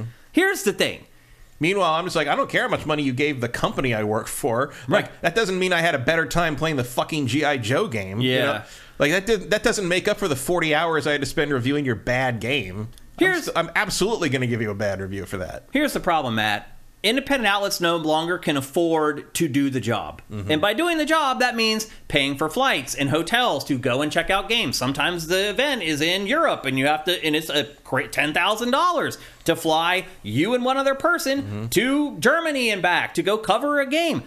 Publications can't afford to do that anymore. We never travel. Ever. We don't need to. You do not need to travel to really cover this industry anymore. You used to have to, Certainly not from a criticism angle. yeah, you don't have to do that anymore. But that's the problem is like you lose the coverage and you lose the eyeballs if you're not going to these events for these big publications. You need that content to keep the eyeballs going and you just can't afford to do it anymore. The only people that can afford to do it are the influencers that the publishers are paying to go to the events. They're covering their airfare, they're covering their hotels, they're covering their meals the whole time they're there. Like you can't do that as a publication anymore, and you can't afford to not do it either. And that's why the publications are going away. It's too expensive to do the job correctly. Mm-hmm. That's the problem. And there's just not enough revenue coming in anymore because people don't appreciate real editorial. They don't. They don't care. Like, so anyway. So, so again, like Silk Snake says, I will stand by getting something for free changes your opinion. Lego has thousands of shills who get free shits and they rave about how great Lego are. Um, again, that's them. You can give me whatever you want to give me for free, and it is not going to change my opinion of that object. I will challenge you. Um, I will but I- I mean- challenge you to pick out any reviews that I have done on this show in 2023 and tell me whether that review I paid for that game or I was given that game. You will never be able to tell. Ever. No.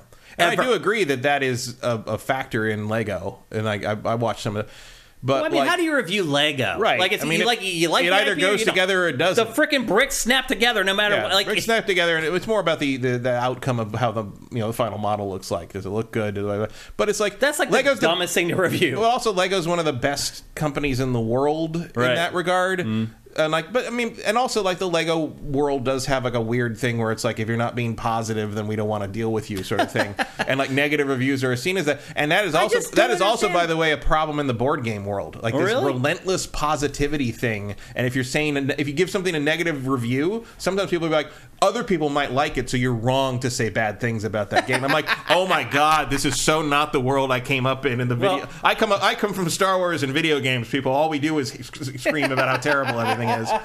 I Um, mean, what I a know. different world, you know. It is a different world. It absolutely is an entirely different world. It's a world bereft of editorial integrity. It's a world that I honestly don't want to be a part of. which was Like- not how video games were. What do you mean? I mean, like, I mean, like, there was a time when video game coverage was more what you're talking about. Yeah, it all was pretty much. The people uh, who weren't that way stood out and were like ridiculed. Right. Now, Um, if you run straight editorial, you're the one that stands out like a sore thumb, and people don't want to like watch your content. Right, well, you because may the- make fun of something I really like. Because the model's gone. Yeah, I can't believe people review Lego set. That is insane. Um, People review everything. I guess if you if you can get YouTube ad revenue, you're gonna Mm. review it. I guess. I just don't understand why people would watch. I mean, people watch to feel more informed about it. I think I don't really, I haven't paid much attention to them because I don't really get Lego anymore unless Yeah. it's one of the big Star Wars Right. sets. Um, but like, it's you know, those things are expensive. But are they gonna say like it, it was missing a piece? Like, Well, no, they're going to talk about how whether the build is too complicated or more complicated because if you're buying for a kid, I can see want that angle. I can see uh, that You're going to talk about the features it has once it's built. Like, how does it look? Does it hold together? Is it a display piece? Is it a play piece? Is it that Okay. kind of thing? Um, because these things are fucking pricey. They are expensive, Even like the low end Lego sets are like 40, 50 bucks Yeah, now. yeah. I remember when you I have could to buy go- gifts for nieces and go in- when I first started buying Star Wars Legos in the mid 2000s, you could walk into a store and buy a TIE Interceptor like this big. I still have one in the hallway for 19.99. Mm-hmm. Yeah. You now can't it's get any- $49.99. You know what 19.99 gets you now in Lego? Nothing. Like maybe a minifigure pouch for like Yeah. 9.99 Like, or something. I shop for nieces and nephews every holidays, and most of them I spend twenty five to thirty bucks on. 'cause I have a lot of them, and you can get like these little Lego a sets little put yeah, together, which used to be five ninety nine. Right, You know, like now, and it's like I know there's inflation and all, but Yeah. and look, the price per piece on Lego is about the same as it was in the eighties. Like it's it's, Really? it's maintained pretty common, pretty steady. The whole thing. The other, the one thing is. Most sets have more pieces now, Right. Because people demand a certain level of fidelity out of that final build. Yeah. Um, but also, like, th- things are just bigger now. Like the, Yeah. the the popular sets are the giant ones. Everyone Yeah. wants that fucking Rivendell thing. I have nowhere to put it, or I would have gotten it. you know? but Yeah. like, it's just a thing. And also, there's like a huge bootlegs. That well, there's a lot of Lego reviewers that also review uh, bootleg Legos, and they're a little more even keeled about those. Yeah. because they don't get those for free. Yeah. Well, all I can say is if you are someone who does care about editorial integrity and does care about people doing things the right way and not taking money from publishers, we have never taken a penny mm-hmm. from a publisher or a developer ever. Never a penny. And that's all because of you guys, because you guys support us and you allow us to have editorial autonomy. That's a big reason why I did this. Because I was like, man, I don't have to deal with the crap I had to deal with the publishers in the past. Keep in mind, I left game trailers like a month after that crap happened with Rockstar and Max Payne, where they pulled advertising from us for giving an honest opinion about their game. Notice Shane left not too long after that. Hmm. Anyway, if you care about honest opinions about games and stuff that isn't influenced by outside anything, you found your home. Game Face Sifted. So anyway, it is very discouraging to see this. Again, I mentioned it like a few months ago. Why is it our industry that is doing this? Like, if I had taken a job in news or in sports, it's not. This isn't happening. Now, granted, I mean, there has been a great shrinkage in news reporting. there is there's a, um, a lo- on the local level. Yeah. This particularly, Which is where a lot of real bad reporting crap comes happens. from. You're right, absolutely. You know, I, like- I totally hear that. But like, I mean, you're seeing a little bit of a shift. Like ESPN just signed on. What's that dude's name? I can't remember. They just signed him to like two hundred million dollar contract, and his show is like this. Mm-hmm.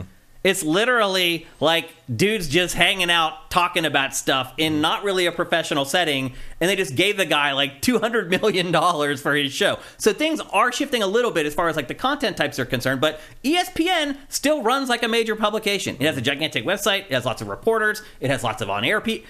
It, for some reason, this is only happening in games. And my guess is, is because most of the clientele for games, a lot of it is younger people who have no clue what the F they're doing, or what matters, or who they should trust, or who they shouldn't trust. So it's a shame. There's dozens and dozens of people who are probably going to lose their jobs when ReedPop can't figure out who to sell all this stuff to, and it freaking sucks. So Jobs anyway, that have no other place to go. You know, yeah, there's no place to go. It's like who's going to hire them? it's like the embracer thing. Like those those jobs that they're eliminating. Like there is not other places to go Yeah. from there. Like Because those, those are, those are just thousands of jobs that are going to go up. away. Period. Yeah. It's crazy. All right, before we move on with the bulk of the show, let's check in with you guys one more time because we've been talking about this for a while. Um, Caleb Faruqi says younger people have no money. I'm not sure what that means. Pat McAfee, Mellow Pintor, that's who I was talking about. Um, he says he is a huge ass licker, though. but he, Pat McAfee, is kind of like the influencer. Like, he will say stuff negative, but for the most part, after he does that, he tries to put a positive spin on it afterwards and be like, well, you know, that's the one problem, but we could fix it by doing this or whatever. Like, generally, they try to keep everything positive. Um, Caleb Faruqi says it's the Cray Mass effect. Clay UK says Cray Mass will make us forget the horrors of the industry. Um, Cinetype says it's sad about good journalism going away, but to be honest, there's less people consuming it and paying for it. That's true. It is like people expect like news to just be free online as opposed to people were willing to subscribe to a paper Right. back in the day. Yeah. Um, Commander Fest says they increased the price of Lego sets around ten dollars last year. Yeah. Um, Erebus Jones says Mm. Lego's ridiculously expensive. To be fair, as somebody who spend a lot of on Lego, there's a lot that you can comment on. If you drop the price of a PS5 on a Lego set, Yeah. you want to know if it's a boring build. Okay. I mean, a boring build. You're just snapping bricks together. How is that more exciting or less exciting? because there's different ways that they build certain things, and there's sometimes you put something together and you're like, oh, that was a really interesting way they made that happen, Uh. or make, kind of make the structure sort of come together. Whereas, like one of the reasons I have not built that Ultimate Collector Series AT-AT is I know I'm going to have to build four legs, Yeah. and they're all going to be the same leg, just four times, and that's boring. Like, so that and that and that set was seven hundred dollars. So if you're really thinking about it, that's going to be a thing where you're like, hey, maybe spend that amount of money on the Millennium Falcon or the Star Destroyer, which are do not have four repetitive sections and would be more fun. If you're only going to get one, maybe you want, unless you're in love with the AT-AT, which I am. Yeah. um, yeah. Maybe you want one that's going to be less of a chore to build like that. They're, Yeah. they're, believe me, like th- those things take. Some people it can take ten hours to put one of those. together. It's the length of an actual video game, except it costs ten times as much. Right. It's ridiculous. Well, Super Master Gamer says the problem is big gaming companies don't need old school media anymore. Yeah, they don't need them because Yeah. they can pay off the influencers. Yeah, the influencers you can also get to you know reach them to reach people directly. Yeah. I mean, I mean, remember that the the model originally came from the game magazines, and like that was the way you found out a game existed was seeing the advertisements in those magazines. Unless it was like a big thing like a Nintendo or Sega thing, you had no chance. I mean. That's the only reason I know half of those games from back in the day exist was I remember the ads running in those in those magazines. Yeah. Um, and that just you know for a while that kind of existed in, in the online space in the 90s and early 2000s but eventually you know we didn't even we didn't have a lot of video game advertising on our shows in part because the shows didn't want video game advertising they wanted credit cards and cars because that's the where the money is in television advertising yeah, you're right. Um, one Super Master Gamer, thank you for Twitch Prime, by the way. Uh, Pharaoh Doll says, if you can't see the negatives in something you like, you don't like, you don't like that thing. You just like the idea of that thing. Yeah, you're right. Mm-hmm. Um, a couple other comments up here. Oh, Caleb Faruqi says confidence in journalism arguably started to decline because of SEO clickbaiting.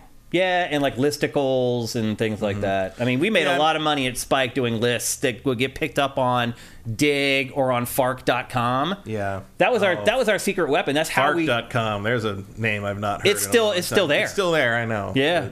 But we if we would get something like we would do top 10 like we'd put up like 3 or 4 top 10s a day. Mm-hmm. That's I mean, I remember there was, when I was at TechTV. I think Fark was a lot of people's homepage. Like It it, was, was. like where everybody got their shit. and even back then, like Digg was still big. And if we had Yeah. we had one guy on Digg who would come to our site and look at our list every day, and he'd pick two of our lists and he'd put them up on Digg, and they would just take off. And our list would do like half a million views in like two days. Mm-hmm. Like, you're right. The the content online. And that was one of the questions they'd ask in the G4 meetings, like, "How is game trailers gaming Digg so well?" And I'm just like, I think it's just. That wasn't game trailers. This was Spike content Spike? that we did. Yeah. Mm. I mean, they, they they said game trailers to mean all of that. Uh, it was just Spike. basic- when they said game trailers in a meeting, the executives at G4 just meant Viacom, No. Yeah. basically. Yeah, we were just that was just Spike.com. Our list. There was a lot of nuance in that room. Yeah. Not to shock you, but So anyway, it's a shame. I feel like we talk about this like once a year because the writing is on the wall again, where we just see more of these publications we've been Mm-hmm. reading for decades in some cases disappear. Um, and it's hard to watch. It's hard to take. I'll be honest with you. As somebody who went to school to do this and went to college to do this, watching your industry Mm-hmm. just completely dissolve in front of your own eyes, it's hard to take.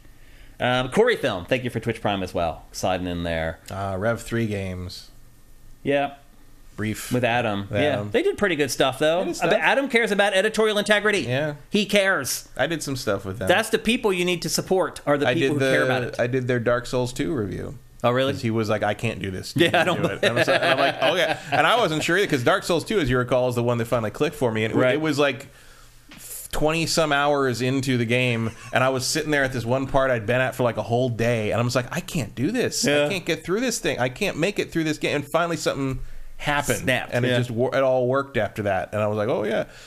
Only because Adam forced you to play. Pretty much, yeah. Adam's the reason I'm a, I'm a Dark Souls person Yeah. now because of that. Because I don't think I would have gotten that far. I would have given up before then. Yeah. If, if I if I didn't have to do it for a job. Yeah.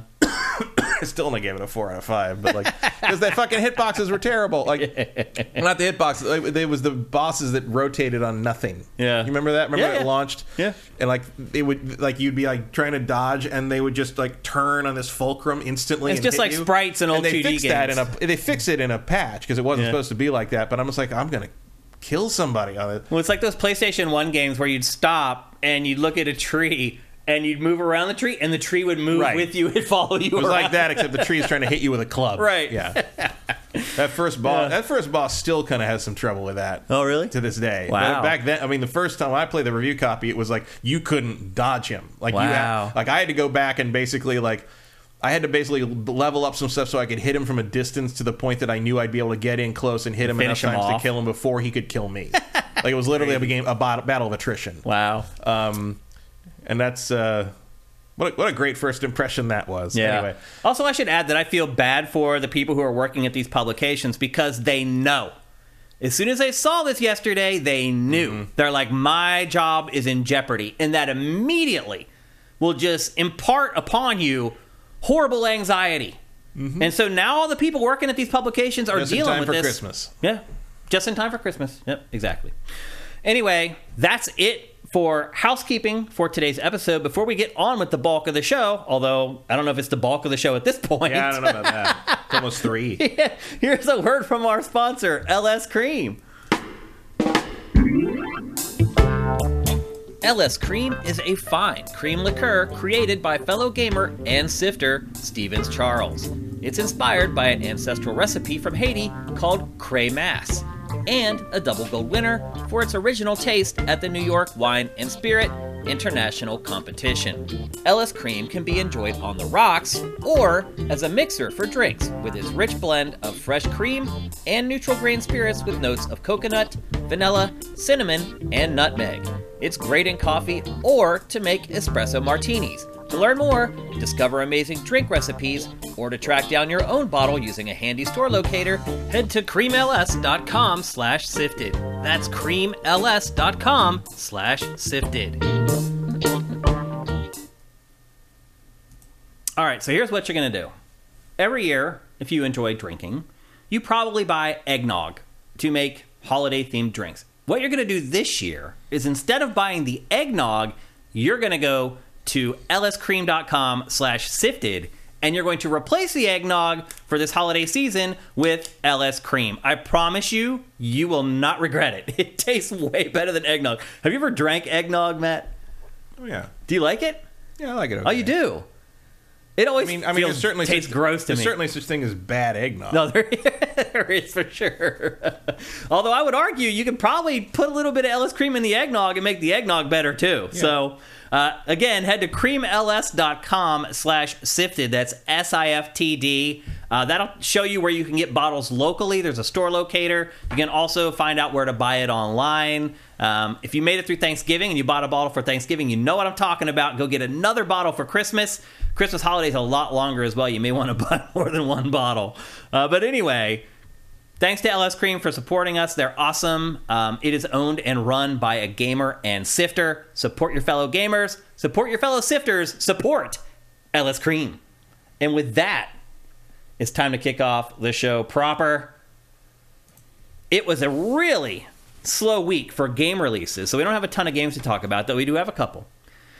But it is also the third anniversary of the PlayStation 5 and the Xbox Series X. We are now three years into next gen. Matt, when can when should we stop calling it next gen? About a year ago. Yeah. it is always weird, like that. The, it's like how long do you call the new consoles next gen before you start thinking about the PlayStation 6 as the next gen? Mm-hmm. I agree. I think in a year's time you should probably do it, but the industry has not done that, Matt. Like they're still using the nomenclature next gen to refer to PS5 and Xbox Series. It's a weird quirk with our industry for whatever reason. Well, I mean, it's this generation more than most because things are still hybrid. yeah. Um, I, I imagine there you'll see a little bit of next gen stuff referring to the PS5 until the PS6 is announced. Probably. Yep. Um, so anyway, we just hit the third anniversary, and in, in generations past, we would be past the halfway point for these consoles because back in the day, most consoles lasted five years, and then a new one came out, rinse and repeat. That doesn't happen that way anymore. Now they last for seven, eight, nine years, and then they live alongside. Like the new console lives alongside the old console for a couple years. Like things have completely changed, but. I think at the three year mark, regardless of what era you're talking about, it's a good reflection point to look back and see what they've done right and what they've done wrong. And that's exactly what we're going to do today with the PlayStation 5 and the Xbox Series X. So I've been collecting data and information around both platforms, and I put together some images that are going to support our discussion. Um, and at, ultimately, at the end, we're going to give a letter grade for both the PlayStation 5 and the Xbox Series X for its first three years of operation. That, again, would have been the bulk of the lifespan for most consoles in the past. Um, first, I'm going to pull up a slide that are just notable things that I feel like are important to people who are kind of monitoring these two machines. Um, so, with the PlayStation 5 right now, it's sitting at 41.7 million units sold. And now that figure is now a couple months old. That's the last one the PlayStation gave us. Um, the console in general, um, or at least more recently, has had a games as a service focus. And its exclusives have become rare, but also the future roadmap for exclusives is kind of a mystery. We really don't know a lot of games. We know Wolverine, which we just talked about, and a couple others, but for the most part, we only know about the games as a service games. Now we can assume a new God of War is coming, a new Horizon game is coming, blah, blah, blah, but we haven't heard about those yet. So again, most of the games in the future are mostly a mystery. Then you look at what they've done hardware wise, and I think this this slide shows the difference in philosophies of what they've tried to do for the first three years. So on the PlayStation 5 side, look at the hardware that they have released around PlayStation 5. Other hardware that works tangentially with PlayStation 5. All this year. Yeah. You have PlayStation 5 Slim, you have PlayStation VR 2, and now you have PlayStation Portal.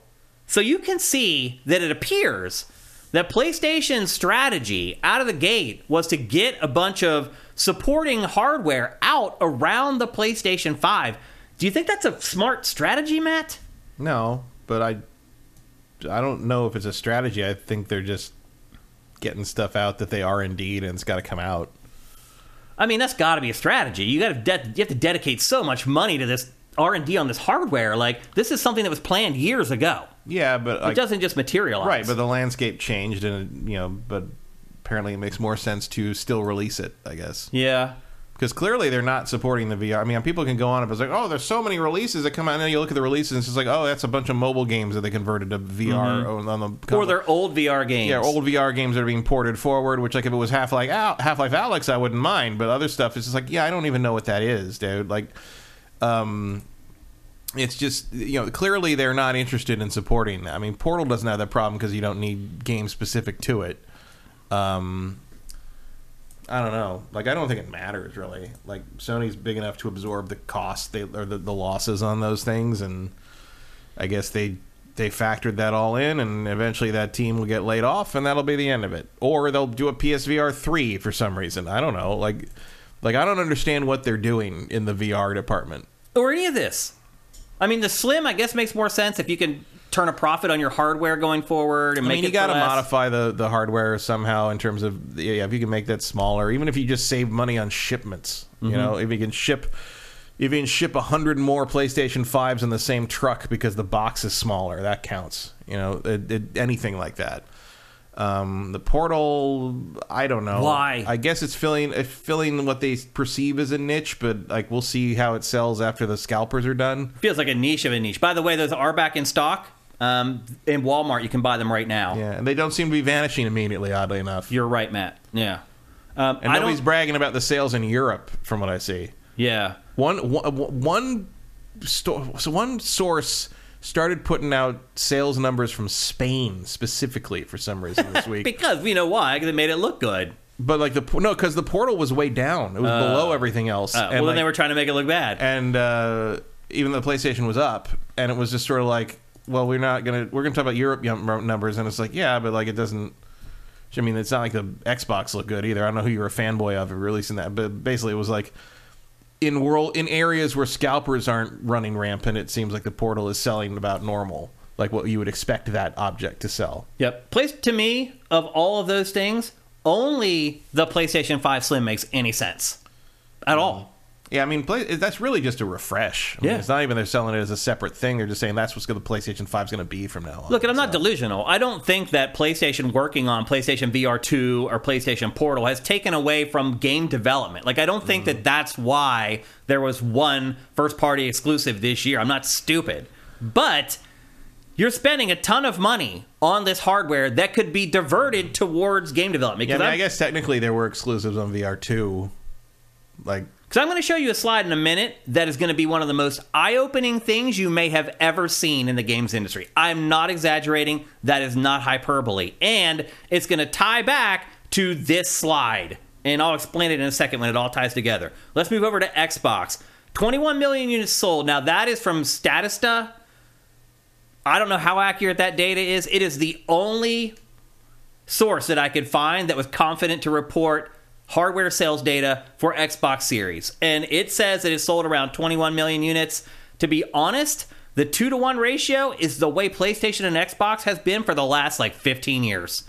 It has always been this way. Really, these two machines are selling just like the last two generations have as far as like 2 to 1 for PlayStation. Now, instead of focusing on hardware, Xbox put out the, carbon black like Series S with 1 terabyte of space its focus has been on Game Pass, on services, um, and then acquisitions that lead to an impending avalanche of exclusive games for its platform that has not yet quite arrived. But it's pretty clear to see the first three years of both of these consoles, PlayStation had a focus on hardware, Xbox had a focus on software.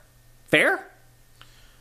I guess. I mean, but PlayStation Five had a lot of exclusives for the first few years. Like that's We'll why, get to that why, That's why this year. That's why this year is weird. We'll get to that slide. Because I don't think anyone really like the mass audience that makes these things. You know, that makes the PlayStation Five sell double the Xbox.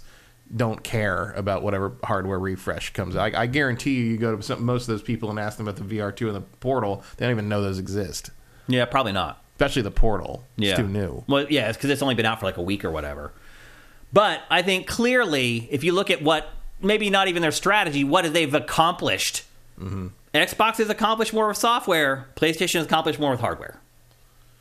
That's yeah, fair. I mean, I would argue that their software is better than their hardware. Like I would PlayStation, you mean? PlayStation. I would definitely rather play Last of Us Two remastered or God of War Ragnarok than buy a Portal. Like, Okay, well let's take a look. So here are the first party exclusives that have been released so far for each console. Now, you can see the asterisk at the bottom there. Other than Demon's Souls remake, every game on both lists were was a new game that has launched since the console's launch. Um, so I included Demon's Souls remake down there. It's not a new game, but I think a lot of people value that more because the game, the original game, was so old. So it ha- I think it has more value than the typical like remake or whatever. Yeah, I mean that game that game was two gens out. So Right. So I wanted to include it on here, even though I didn't include games like that for Xbox, because there's added value in the Demon's Souls remake. I believe mm-hmm. anyway. and, but it, and it was PS5 exclusive. right. Yeah, so Yep. it wasn't on anything else. Hasn't even come to PC. Which, Now I did include games on both lists that were released both for the PS4 and the PS5, or released both for Xbox Series and for Xbox One. Grounded is one on Xbox. Um, where's God of War? Horizon Forbidden West. God of War is not a new game. Ragnarok? Yeah. It was not a new game for PlayStation 5. It had released for PS4 and then they put it out for PS5. Did it? Yeah. I thought that was last year. The PS5 version was. Yeah. So any of like Marvel Spider-Man remastered isn't on there. Um Marvel's uh, Spider-Man Miles Morales isn't on the list because it was an old game that was just gussied up for PS5. But that was a PS5 launch game. What was? Miles Morales. Was it? Yeah, I bought that when it came out for PS5. That was a launch They both game? They both came. Yeah, both versions came out at the same time. I didn't remember that. I Yeah. thought it, it was staggered for and PlayStation Ragnarok 5. was also the same time. was it? Yeah, that was a P- that came out during the PS. That was last year. I guess you're right. Okay. I guess I would add those two then. Yeah. I mean, not that. I mean, Miles Morales. I guess maybe, maybe I looked at it more like I don't know why I thought Horizon. I don't know why I confused those honestly because I, obviously I have Horizon on there. Yeah. I really thought that God of War was PS4. No, the first one was Ragnarok. no, I'm, yeah, I mean Ragnarok. Yeah, Ragnarok came out last year. and it was for day one Both of for PS5 yeah. as well. Yeah. Yeah, I guess you're right. Interesting. I don't know why. I guess I had a brain fart or whatever looking at those games. Um, because again, I have Horizon on here, and it's basically the, Mm-hmm. the same thing.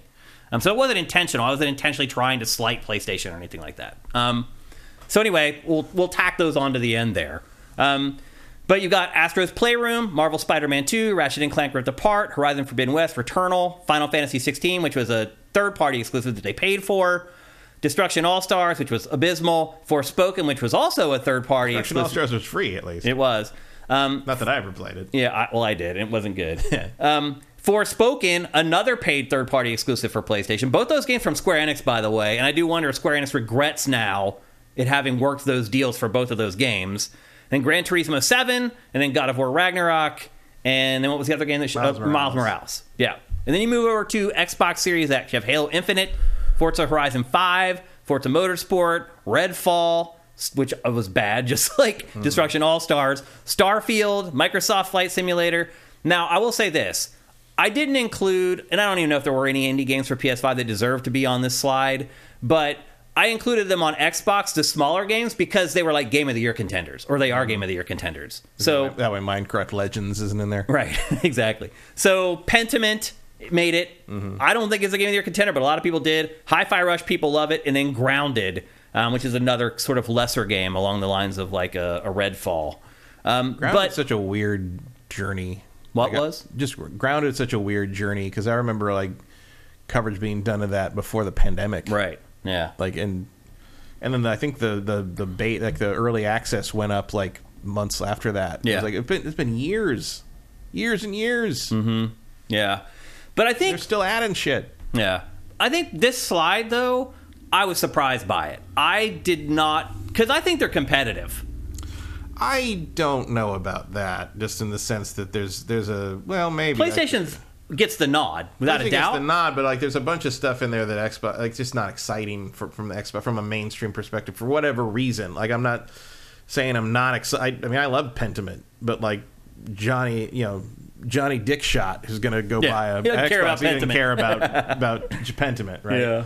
Um, or even Hi-Fi Rush, really. Hi-Fi Rush was great, but like that's not going to get any traction. Like you're not looking, you're looking at stuff over even uh, the stuff that I don't think was like amazing on PlayStation Five is stuff that like demos well. Like for Well, it looks good. yeah, Forspoken looks cool until you play it. Yeah. you know. I mean, I actually like I didn't. I didn't but dislike Forspoken really, Yeah. but it wasn't like a oh my god, thank God I own this console kind of game. That you know. game definitely needed to be multi-platform for it to have a chance. It was also on PC, wasn't it? yeah, But it didn't work very well on PC. if I remember correctly, Yeah. yes. Um, yeah, I mean, I don't know. Like it, it, it didn't New IP? I don't think it needed to be multi-platform. It just needed to be better. Well, I just think a new IP on one platform, you're just asking for Doom. like Yeah, but also sometimes with a, like that deal with Sony, that might have been the only way that game got made. maybe Like, that's true. Square that's a good does point. stuff like that. But I guess my main takeaway from this slide is that the software is closer than you think. The numeric- PlayStation still gets the yeah. nod. Numerically, yeah, but in terms of like, I mean, Redfall was never going to be anything. Uh, two Forzas. I mean, I was excited about Redfall, but until I played it. you were the only one I really knew who thought Redfall had any potential. It was a cooperative Um, vampire shooter. That sounds fun to me. I think it probably sounds fun to most people Mm. until people started saying it was awful, and then it was all over. That game always looked pretty dumb and bad Yeah. to me. Like even that, even before they were showing gameplay, I'm like, this doesn't look like. I don't know what. I don't know how to distill it into words, but there was something about Redfall that always made me go, mm-hmm. Well, it's Like- not in your wheelhouse either. Like I like shooters, so to But me, I like vampires and horror things and things like that, and I Mm-hmm. like what some of what Arkane has done in the past, but just didn't seem like it was going to be what. And it's you know Arkane making that kind of game was something they'd never done before, and sure enough, later you know it, I, and I don't always subscribe to the idea that a developer that's never done a certain genre can't possibly attempt a different genre, but um, we had no idea that behind the scenes. Like a horrible version of that was happening. You know, it was it was it, the, the the the stories that came out afterwards about like basically people hoping that that Microsoft would cancel the game and shit. Like, well, the weird thing is that this game is starting to rebound right now, Matt. Yeah, they're its trying. numbers on Steam are starting to go up. Uh, so the work that they're doing is doing something. I think it's too little, too late still, but yeah, but I mean, at least like you know, credit to sticking with it. I yeah. guess. I mean, because I don't Not think that- anyone I would mean, I'm blame su- them if they didn't. I mean, it's. uh, I mean, normally I'd be like, well, not Arkane. Obviously, Arkane was. It sounded like Arkane didn't want to stick with it either. Mm-hmm. But like, yeah, yeah. I mean, it might get to something worth poking at at some point. Yeah. But, uh, Like years from now. yeah, but it's like okay, sure. Yeah. like they're just lucky that nobody really knew that game existed. Yeah. it, it, it- the, um, the first real, the first real game in the in the acquisition, you know, lineup to come out with Starfield for most people. Yeah. Now, I mean, I'll just be honest with you. It isn't just the numbers. I just feel like, you know, you don't like a lot of Xbox games. I do. Like, I liked Halo Infinite. I think it was great. I liked it. Obviously, I think we both love Forza Horizon 5. Yeah. Neither one of us really like Forza Motorsport. I really love Starfield. So did you. I mean, I think Xbox has had some decent games, but obviously, PlayStation Decent, has but they're way not like way more. You know what I mean? Like To you, they're not. But I don't think they're exciting in general. Like like the Forzas are cool, but Forza, you know, the five speaks for itself there to some Yeah. I'll, I'm always happy to see a new Horizon game, but mm-hmm. it's just sort of the it's it's slightly better things of something you have already on the old consoles. Whereas if you look over at PS5, there's stuff. You know, obviously you've got Spider-Man Two and Ratchet and Clank, but Ratchet and Clank I think gets a little bit of a different pass because it really was showcasing the tech in a way that arguably nothing on the Xbox side does. Still hasn't. Yeah. yeah. and. Um, I have yet to see the Xbox Series X exclusive that blows my doors off graphically. Where I'm like, okay, this is why I paid $500 for this thing. Same. I thought motor, motorsport might be that, and it wasn't. It wasn't. No, no It I hear not. Um, you. So anyway, I think we're pretty pragmatic on the software, but having it all out, seeing it in one screen, I think it changes your perception at least a little bit between the Yeah, two. I just I would argue that like you don't have any equivalents of Horizon, or Final Fantasy, Yeah. or Yeah. Spider Man, or Ratchet and Clank, or God of War, or Miles Morales. Like there's there's a bunch of stuff on the PlayStation Five side that you don't get over here. Single And- player games. Yeah. I mean that's PlayStation's focus with The its only thing that you That's why really- it's now spending a ton of money on games as a yeah. service. The only thing you don't really get at, on PlayStation in this list is a shooter, yeah. which and like Infinite. PlayStation has never managed to really no, succeed they've at. never really cracked that. Yeah. I would Um, argue Xbox isn't so good at it anymore either, but no, it's not. I mean, Infinite has been a real rocky drive. Yeah. Uh, you can't deny that. Whether, however, you feel about Halo Infinite, and I really wish I liked Infinite more. yeah. Um, and it, and that they'd supported the story and the campaign stuff a little better because, like, you know, I don't care about the multiplayer, but I thought the story was pretty good. Yep, I agree. Um, and here comes the slide that I mentioned earlier. I teased earlier is going to change your perception about everything. And here it is. Are these their acquisitions and everything? It's every first party studio from Mm-hmm. both.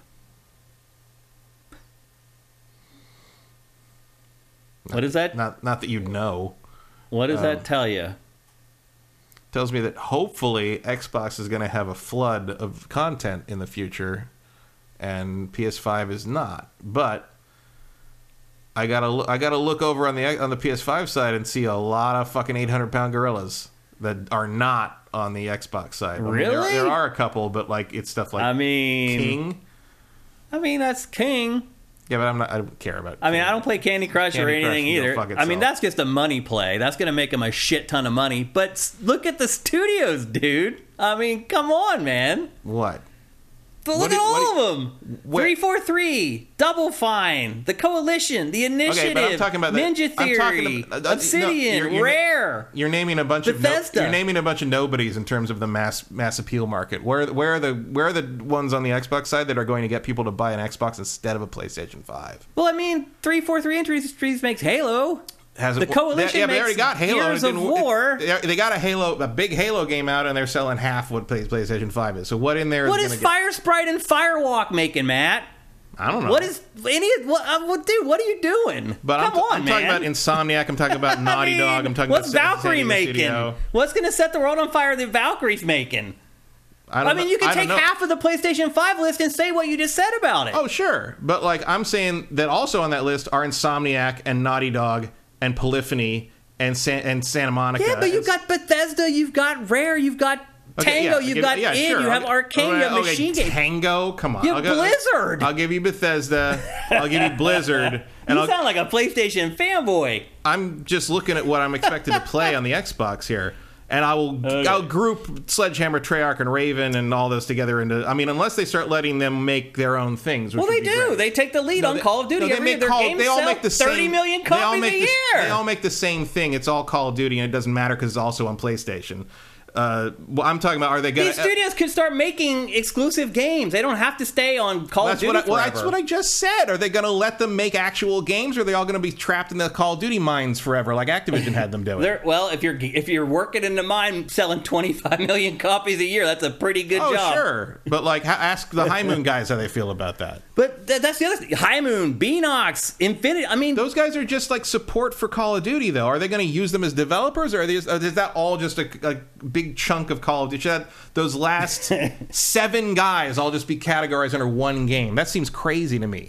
I know you got to put another one out every year. come on, man. Come on, what? I'm Grasping right. at straws here. I am 100% correct on that. They make one game No, that I also is on Look, everything I, else. I understand you're saying that. I'm just saying. I'd be excited to play some new High Moon these or two lists, come on, man. Come on, man. quantity versus quality. Dude, they just paid sixty-nine I- billion dollars for these studios. I think- if I they think- weren't worth anything, they would have paid one billion for I them. think this is about an even list. Oh my god. I really do. Like until we start seeing the output from Uh. Xbox, I think we're looking at an even. What are you talking about? You have Bethesda. Yeah, and then That's you just split, one of, like, 30 you- studios. But then you split out a bunch of other companies that work under Bethesda into their own thing. What, what the fuck is Alpha Dog? Who the fuck Matt, is? let's go through the PlayStation list. Team Asobi. Sure, What are they doing? I don't remember. Bend Studio. They don't exist anymore. Firesprite. I don't know what that is. Firewalk. With me, Housemarque. We like them. A lot of people don't know who they are. You're skipping Guerrilla. No, I'm, I'm listing the studios that What's you should Haven? write off under your pretenses. Right. I am also writing them off. I'm saying what's left there is going to be more important at the market than what Xbox has. Okay, maybe it's easier to pick the ones that matter then. So Yeah. let's go through this here. Let- Guerrilla, so you have Guerrilla. Housemarque.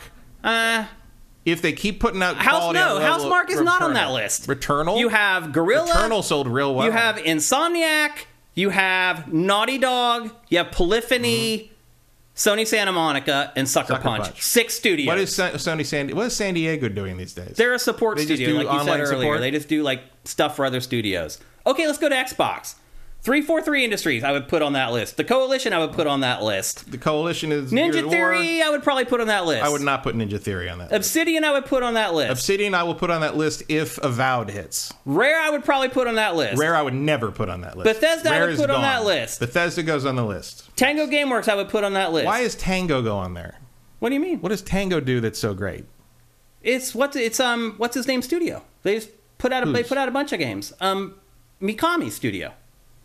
They put Okay, out that doesn't- that Evil doesn't- Within. They put out Right, the, the games that have bombed so hard that people are amazed when a new new sequel for to, to one comes out. I, Tango isn't in that list.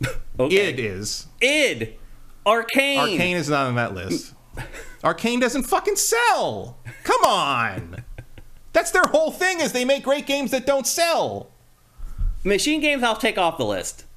Blizzard Entertainment. Wait, are you taking it off the list in terms of what you're I making mean, I'm now? not counting it. I'm not counting it. for this. For yeah, I'm not counting it. nothing happened it. to them, right? What? Nothing happened to them though, right? They're still, No, they're still there. Okay. Yeah, they're there. That's Right, a pretty damn good studio to be one of your B level freaking studios. Blizzard Entertainment. In terms of sales, they are. Blizzard Entertainment. That gets me to 11. You want to say all the Call of Duty studios as, as four into one? Okay. I'll, I'll do that. That's crazy, but that's okay. Um, who else we got here? Infinite. Okay. That's 12 Mm-hmm. To 6. Okay. Though you agreed on those 12. I cut everything out you disagreed 12. on. Yeah. So that's double. And, I disagree. is it- and like, I think gonna- some of these other Xbox studios and should is it absolutely gonna be on the and is it going to matter? Why? Why would that not matter? Because people don't give a shit about half those things. How do And- you know what games and- Mm-hmm. they're going to make in the future? All you know is the talent. That's what we're talking about here. IP matters a little bit. IP definitely matters. Um, Halo didn't move the needle, so I don't really see. I mean, unless I mean, obviously, the next thing they make Halo wise could be a revolutionary thing. They The other thing, let's do- keep in mind here, Matt. All the those six studios on the left hand side there, it takes them seven years to make a fucking game. Well, it doesn't take that long. Yes, it does. You know it does. Those quad A Seven PlayStation years? exclusives are seven years. You know that. Naughty Dog does. Doesn't take the. they all do. Insomniac Five. years. Like Four years, These guys on the right, they don't take forever to make games either. So they're going to have more output per per year. Like Some here's what I'm seeing here, Matt. Bethesda- is it in two or three years' time? Xbox is going to annihilate PlayStation's first party output. Annihilate it. Okay, and what I'm saying is it won't matter because PlayStation's still going to double the sales in hardware. But why? And I'm because why? because of brand loyalty, because people just want those games more. I don't know why. I understand. I, I agree with that to an extent. It is powerful, but It's not going to matter. But That's eventually. Matt, the numbers are just going to become overwhelming, and no one's going to be able to agree with that anymore. But also remember that the, the the output of the last seven there are also on PlayStation. For now, I mean, for the next six years, we'll see about the next generation. Right? But And what happens when they start pulling that shit away from PlayStation? I mean, that's when that's the real shit. I mean, if you can only get Call of Duty on Xbox, yeah, then I'm going to change my tune. this slide shows what Xbox has been up to. While PlayStation's been worried about hardware, Mm-hmm. Xbox has been worried about software. Yeah, well, because they fucking gutted their software. Th- well, they didn't. The people who like the idiots who are in charge for the Xbox One did. Yeah. Not the people that are wor- running it now. But like they've spent, they had to spend an entire generation and now generation and a half because it took so long to get any fucking output out. Um, not that that's a, not that that's their fault. There was a pandemic and you got to like figure out what happens when you acquire a company and all that shit gets rearranged. But they spent. When did the Xbox One come out? What was that 20, 2013?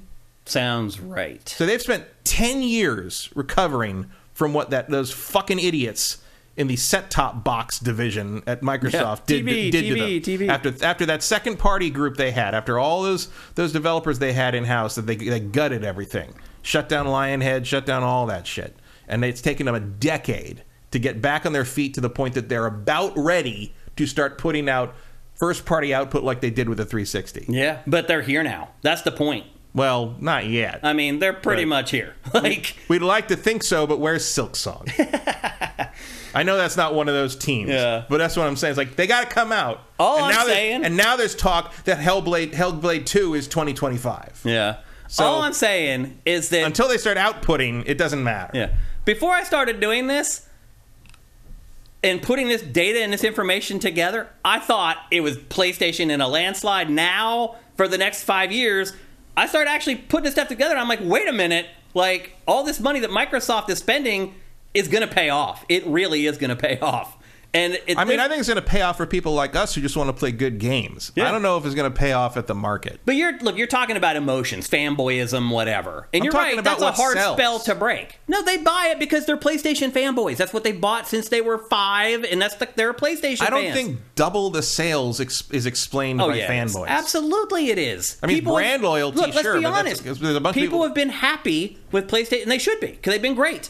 People have been happy with PlayStation. So they stopped giving them hard drives. Ser- but seriously, like even PS4 is freaking amazing. Definitely the best console of that generation. PlayStation 5's kind of tracking that way right now, but not quite there. Like there's a reason for people to be fans of PlayStation. I'm not saying they're mm-hmm. crazy for being that way. They should be. PlayStation has delivered for literally 20 some years consistently. But mm-hmm. what I'm seeing now is Microsoft has finally figured out how to attack PlayStation. For years, it was like, well, we'll just put out the most powerful hardware and we'll keep feeding them Gears and Halo, Gears and Halo and Forza. And that didn't work. And finally, they realized, like, it's not so much about the hardware, it's about the software. And I feel like PlayStation has lost its way here and is focusing on hardware more than the software. And it has given an opening for Microsoft that maybe in a few years they could pry it open and kick the door open. So I just feel like this little exercise for me was really eye opening. Like, I really thought, even with all the money Microsoft had spent, it was still doomed. And I do not feel that way anymore at all.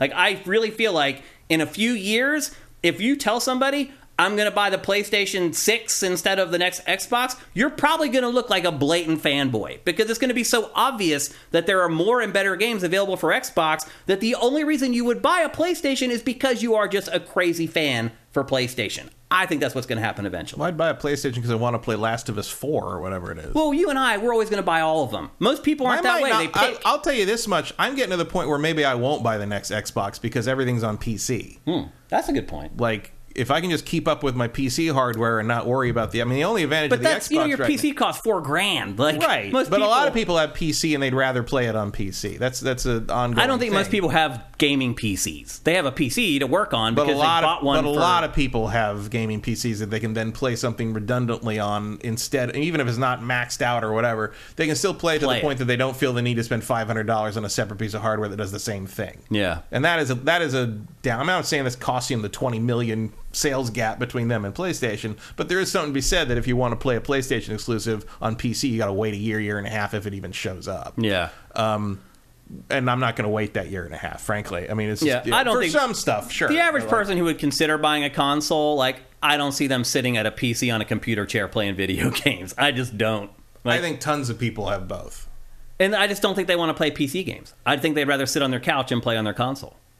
I would. I don't. I would a million I mean, times I mean, obviously, console sales are stronger than PC stuff, but I do think that this you're you're digging into the Xbox world over there. I mean, certainly Microsoft Flight Simulator.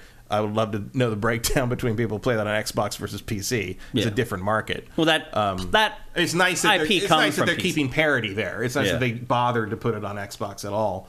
Um, but I don't know. Like it's just I, the, the PlayStation brand, even in the generation when they completely fucked up the PlayStation Three, the PlayStation Three still sold the most in the end. ultimately, yeah. Like it's it's and I I can't explain that really. it's fanboys. They're fans. They've been Um, Somewhat, fans since the PlayStation But 1. if there's that many of them, why is it not more consistent sales?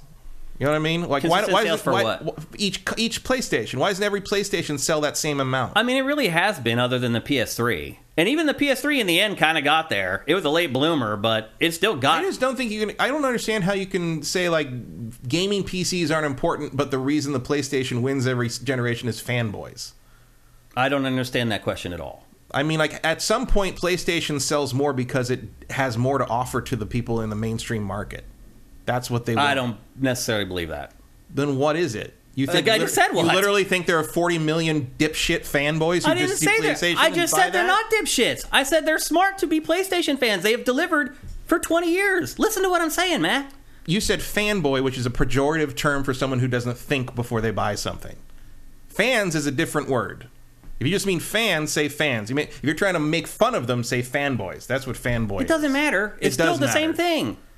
They're fanboys. They are. They because PlayStation has delivered for them for 20 years. And as I just said, I don't blame them. If I had a, a product that I love for 20 years, I'd be a fanboy of it too. Like I get it. I'm just saying they're not looking at things evenly. They're letting their fan their fandom override reality and common I sense. just, I just don't. Un, I don't. Or they really- will. I just wouldn't phrase it that way. I guess. I just think I it's don't more brand loyalty, which is not the same thing as being a fanboy. To me, okay, actually, what's the difference in between? Uh, because I the would say difference, those is, are the the, difference same. is trusting a brand versus rooting for i guess rooting for it's like it's like the dc marvel thing you know it's like how the dc weirdos who love the snyder movies say that the only reason like they didn't you know, they, they should be more successful than Marvel, and the only reason Marvel is, is popular because fanboys don't know any better. It's like, no, they don't like this as much as they like the other thing. And like maybe that is fandom, and Marvel certainly has a lot of fans. I mean, they're obnoxious. I mean, there's a lot of fanboys. Right. Let's be honest. and fangirls. Like, Yeah. don't don't underestimate how how many people how Fan many people. how many people go to see the Avengers movie to see hot dudes. yeah, That was one of the brilliant things about Marvel was there's a hot, different hot dude for everybody.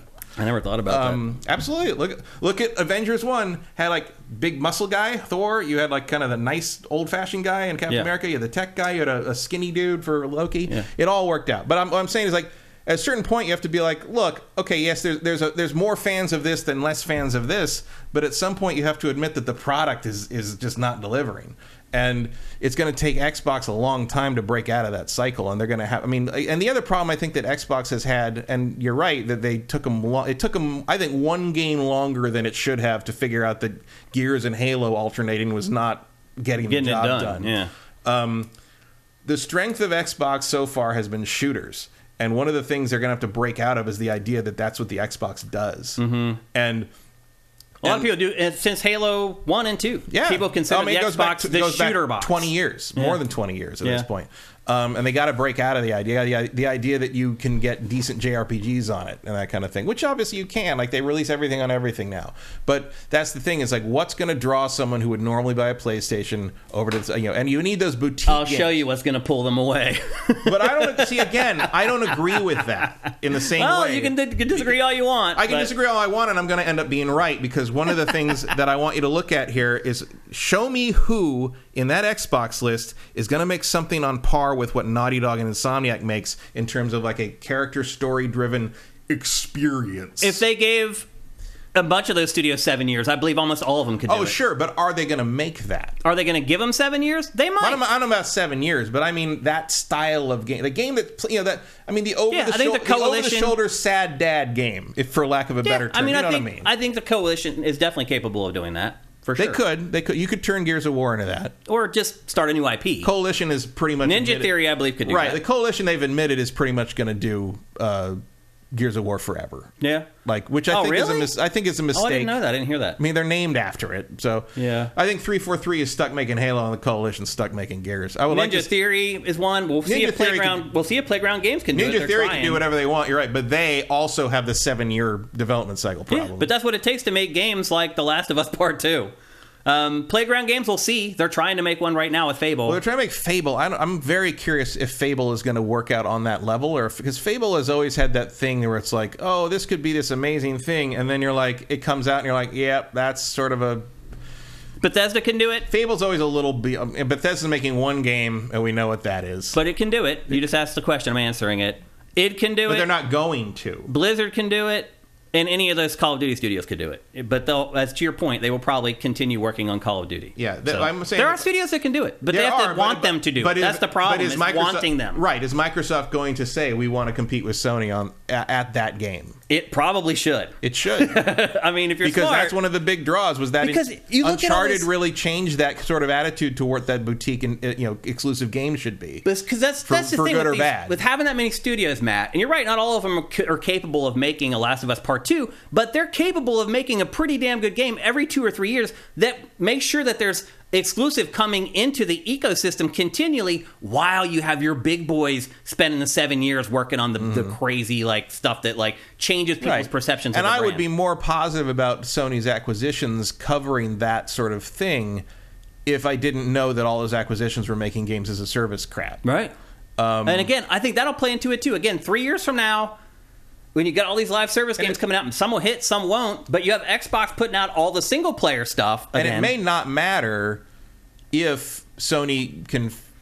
I mean, I think Sony's sort of at a point now where we where we're saying like you know it took them one game too long to figure out that Gears and Halo weren't it. Mm-hmm. Um, Sony might be hitting a similar you know Rubicon here, Where it's of like seven years is too hey, much." maybe you might want to take some of those games as service games and pivot them into just being games, Right. And are those? My question kind of becomes: Are the games that these company, these developers are working on, are they strong enough games in and of their own right to support themselves without that game as a service model on top Yeah. of them? And that is a real question because uh, most of the games that are that kind, outside of I would say Destiny Two, are not. Yeah. like you could not have pivoted the Avengers into being a single player only game.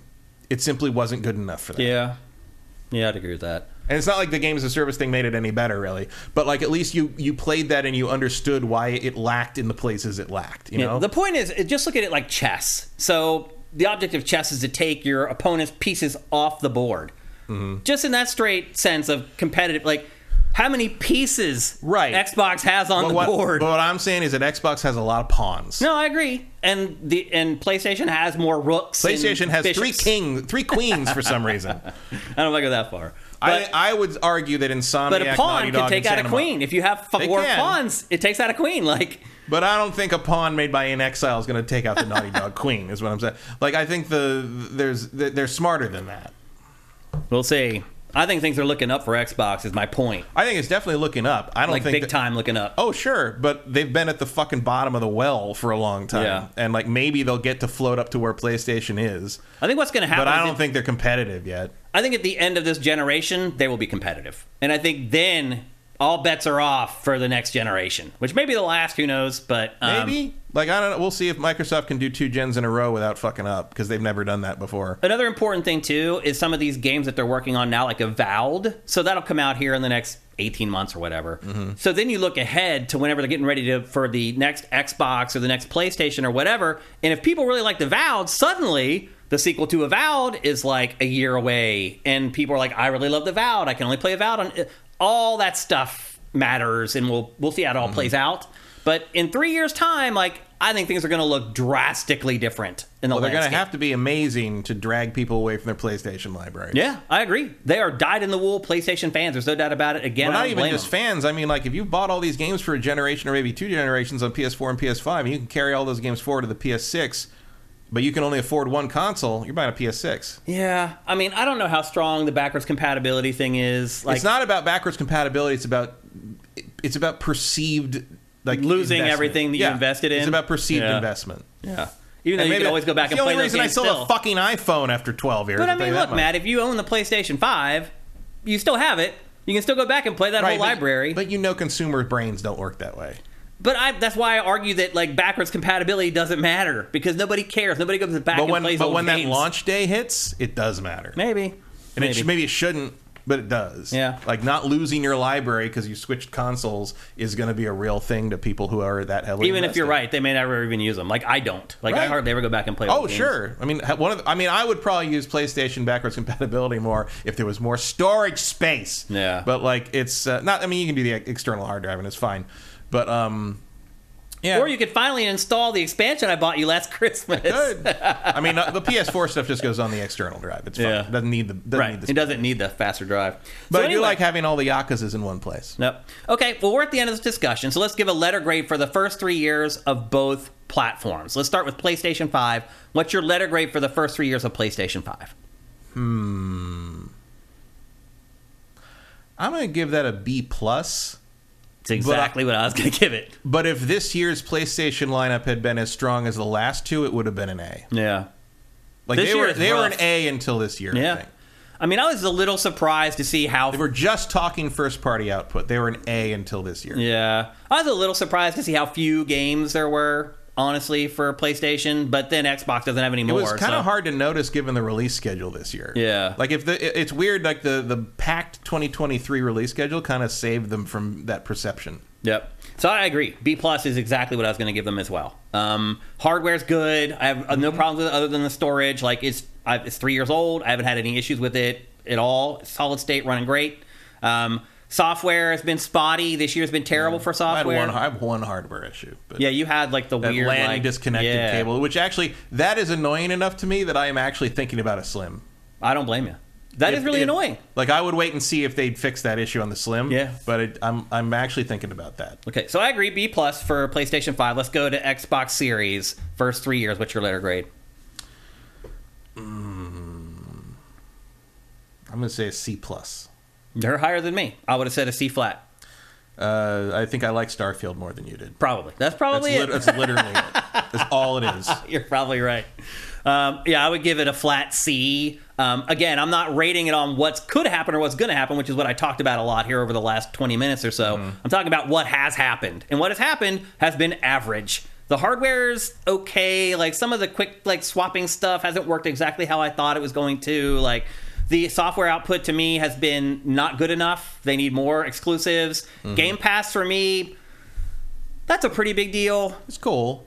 Um, and it's I've found It that I've actually enjoyed money. it more than I thought I would. Yeah, and it saved me some buying some things that I'm Yep, curious about. Absolutely. And let me like sample some stuff that I wouldn't have never tried either. So there's a lot of value in that. But so I think most of my C is built up by Game Pass because the Yeah. the software, first party software output has been bad. Yeah, mostly Game Pass and the fact that it's slightly more powerful. So Yeah. it's, it, Third-party stuff been plays a little better It's been playing a little better, but in terms of like first party output, I mean, it's been mildly abysmal. Yeah. I mean, Horizon. I like Horizon Five a lot. I like Starfield a lot. Everything else, Mm-hmm. Take it or leave it, pretty much. Yeah. I mean, I Halo, I mean, Halo was fine. Halo Yeah. was good, but like. Because look, like the main problem with Halo Infinite was that was stuff related to how they've kind of failed the multiplayer support and like people didn't like the direction they took them, and I don't care about that. I just cared about Yeah, the, the campaign. The campaign and campaign was fine. It's okay. It was the, it was the best Halo campaign since uh, ODS since Reach, Uh, eh, which is saying almost nothing. I'd agree with that. Yeah. but I didn't like four or five at all. Yeah. So- and I barely did. I did enjoy them, but barely, literally by the skin of their teeth. It definitely wasn't Halo to me. This this game felt more like Halo. right. That's yeah. That's a good way to say it. it Yeah. I felt like I was playing Halo again after after years and years of playing this stupid Promethean game that that kept using, using the Halo name for some reason. Yeah. Um, so anyway, Yeah. I I, think I, might have gone a little higher if uh, Forza Motorsport had been had been decent. yeah, instead of a throwaway. See if you guys have been given any grades in here. Uh, it looks like Cinetech has the same problem you do with the LAN cable. My, I have no problems with that, by the way. Mine's fine. Yeah, that is a that seems to be a a, a, system to system issue. Yeah. Cinetech also says Xbox will need a The Last of Us style or Zelda style crazy killer new IP. Not sure if it's even possible. Well, Zelda is not new IP. Zelda style. Oh, okay. Meaning, I don't know. What, as in open something as in something that competes with one of those games on the same either, either a big narrative like epic dramatic game like Last of Us or a big open world freeform innovative game like like Tears of the Kingdom. Um, they d- really don't have anything on those low. I mean, theoretically, Fable could be the latter, but I doubt it. Yeah. But I might be wrong. Who knows? I mean, Fable has always sort of been an underachiever to me, as much as I like those games. But they're not, you know, they're not being made by Lionhead now. So who Right. knows? Yep. So there you go. That's our three-year check-in on the PlayStation 5 and the Xbox Series X. And maybe Matt, right now, we should just put our flag in the ground and say we're never going to call it next gen ever again from this point forward. I believe that when I don't. Do it. But anyway, there you go. That's our three-year report cards for the next gen consoles for the last time. Uh, Next time it'll just be gen. Yeah. well, I think now we'll call it current gen. Three years is our moratorium. Um, all right, we're going to move on. We have See how two much games. longer they're here. Yeah, exactly. Uh, we got two games to talk with you about in today's episode. Let me check the time real quickly. It looks like we have exactly the right amount of time to discuss them. The first one we're going to talk about is a game that kind of fell through the cracks over the last couple weeks because we had such other big games to talk about, and I didn't have a chance to play it. And then this week I did because there were really no releases at all, and that is Detective Pikachu Returns. Matt, what did you think of the Detective Pikachu movie? I liked it. Did you? It was a pretty I was solid- pleasantly surprised yeah, by it. It was a Yeah. pretty solid interpretation. Yeah. I like that they just put the fucking Pokemon up there in live action and called Yeah. it a day. Like they didn't try to make it, you know, oh, we have to make this Pokemon look like a real thing, a movie on. No, just put the fucking Pokemon on there. It's Yeah. great. And it works somehow. Yeah. Ryan Reynolds' Pikachu works. It's Yeah. It's uh, it was good. I mean, I do think it probably should have been Danny DeVito, but it was it was it was fine. So the first Detective Pikachu was a 3DS game, and now the sequel, Detective Pikachu Returns, is a Switch exclusive, and it's both games were polygonal, but obviously the Swiss new Switch game has received at least a little bit of a graphical upgrade, but Yeah, I mean, not It definitely looks better than the 3DS, and that's about it. Yeah, not by much though. Um, this game is set two years after the last game and the film, by the way. However, this game So this is in continuity with the movie. it is in continuity. Interesting. It it 'Cause I don't know how you make the first game and the movie. I mean, there's So between the two games, it covers everything that's in the movie. Hmm. So the game, the first game for 3DS, actually left off, and then the movie continued forward, and now this game covers the gap from the old game in the film. Hmm. So if you the shame about this really though is that if you've watched the movie, the big plot twist in this, you know it already. I'm not going to ruin it because some of you may have not have watched the film, but related to Pikachu. yes. Yeah. Okay. Yeah. So I'm not going to ruin the big plot twist, but if you've watched the movie, the story in this is going to feel like old hat to you. Um, but it does follow junior detective Tim Goodman. He's still searching for his missing father, Harry. Um, that was a big crux in the first game. He never did find him. Um, again, I'm not going to ruin what happens in the film around all that stuff. Uh, but that's where the game picks up. Like they, so the first game, there was this crisis. So this town, Rhyme City, is an anomaly in that it is the only place where Pokemon and humans live in harmony together. And Pokemon aren't forced to live in the balls. They're allowed to be outside of their balls and roam around. And for a long time, that was great. But in the first game, there was this like kind of a virus that took over Pokemon called R that made them violent and dangerous. And so a big crux of the story in the first game was like, hey, we used to live alongside these Pokemon. Now they're going crazy and they're trying to kill me. Like, so there's a lit there. The first game had almost like racism undertones to it because like the way the people were treating the Pokemon because there was just a couple bad apples that were spoiling the whole bit. You, you get what I'm saying. Um, and this one I also. kind of stopped listening after you said that Pokemon live in the balls. oh, Pokeballs. You gotta call them Pokeballs. Pokeballs. okay. Um, Important. Well, they're allowed to be outside the Pokeballs in in these games or in this town, and that's what sets it apart. So in the last game, the R virus shows up. It makes the Pokemon act crazy. They solve it, and the R virus goes away. This game is set two years after that. However, he still hasn't found his father, Harry. Wow, he's very tall. Well, it's, it's two years, Matt. Right. He's, he's Taller than the cops. really sprouted up. He's got got nothing to fear. Yep. Um, so, anyways, two years after the last game, and yet another wave of crime has hit Rhyme City. So, Tim and Pikachu are on the case. Um, and as it turns out, like, so you get medals because you guys have been a, a tandem, a crime solving tandem for the last two years. And at the beginning of the game, the mayor gives you like a medal or whatever. In the middle of the ceremony, a big Pokemon comes flies in and like causes all this havoc and blah blah blah. They're like, "Oh no, is the R virus back? Is it something new or whatever?" That is the first part of the plot in this. But the plot really, and this is crazy, Matt, in this game is really about like not trusting the police. I'm not kidding. Yeah, I believe it. So the a lot of detective stories are that. the when it comes first, but the kids are playing this game. the kids are never too young to learn. It might be a little young to tell kids not to trust the police. I don't know. 2023. That I may- don't know. So anyway, the first big case happens. There's this mansion, and this jewel is stolen from the mansion. And you go there, and your rival is this police detective because you're like the private eye guy working like in the weeds or whatever. And this other guy is a cop who officially works with the police. And you're rivals. Like he's trying to solve cases before you are. As you get into this game, you find out that that guy is a freaking slime ball who's lying all the time and completely cannot be trusted. And that's really the theme of this game like as you get into the heart of it it goes to some kind of dark places. I was surprised. I was like really? You're teaching me that cops can't be trusted? Like my age no big deal. Five or six year old playing this game and believe me this game is targeted at five or six year olds I mean, we we we learned that from uh, from uh, Streets of Rage back in the day. matt this is so if watching this b-roll Only trust your fists. Police will never help you.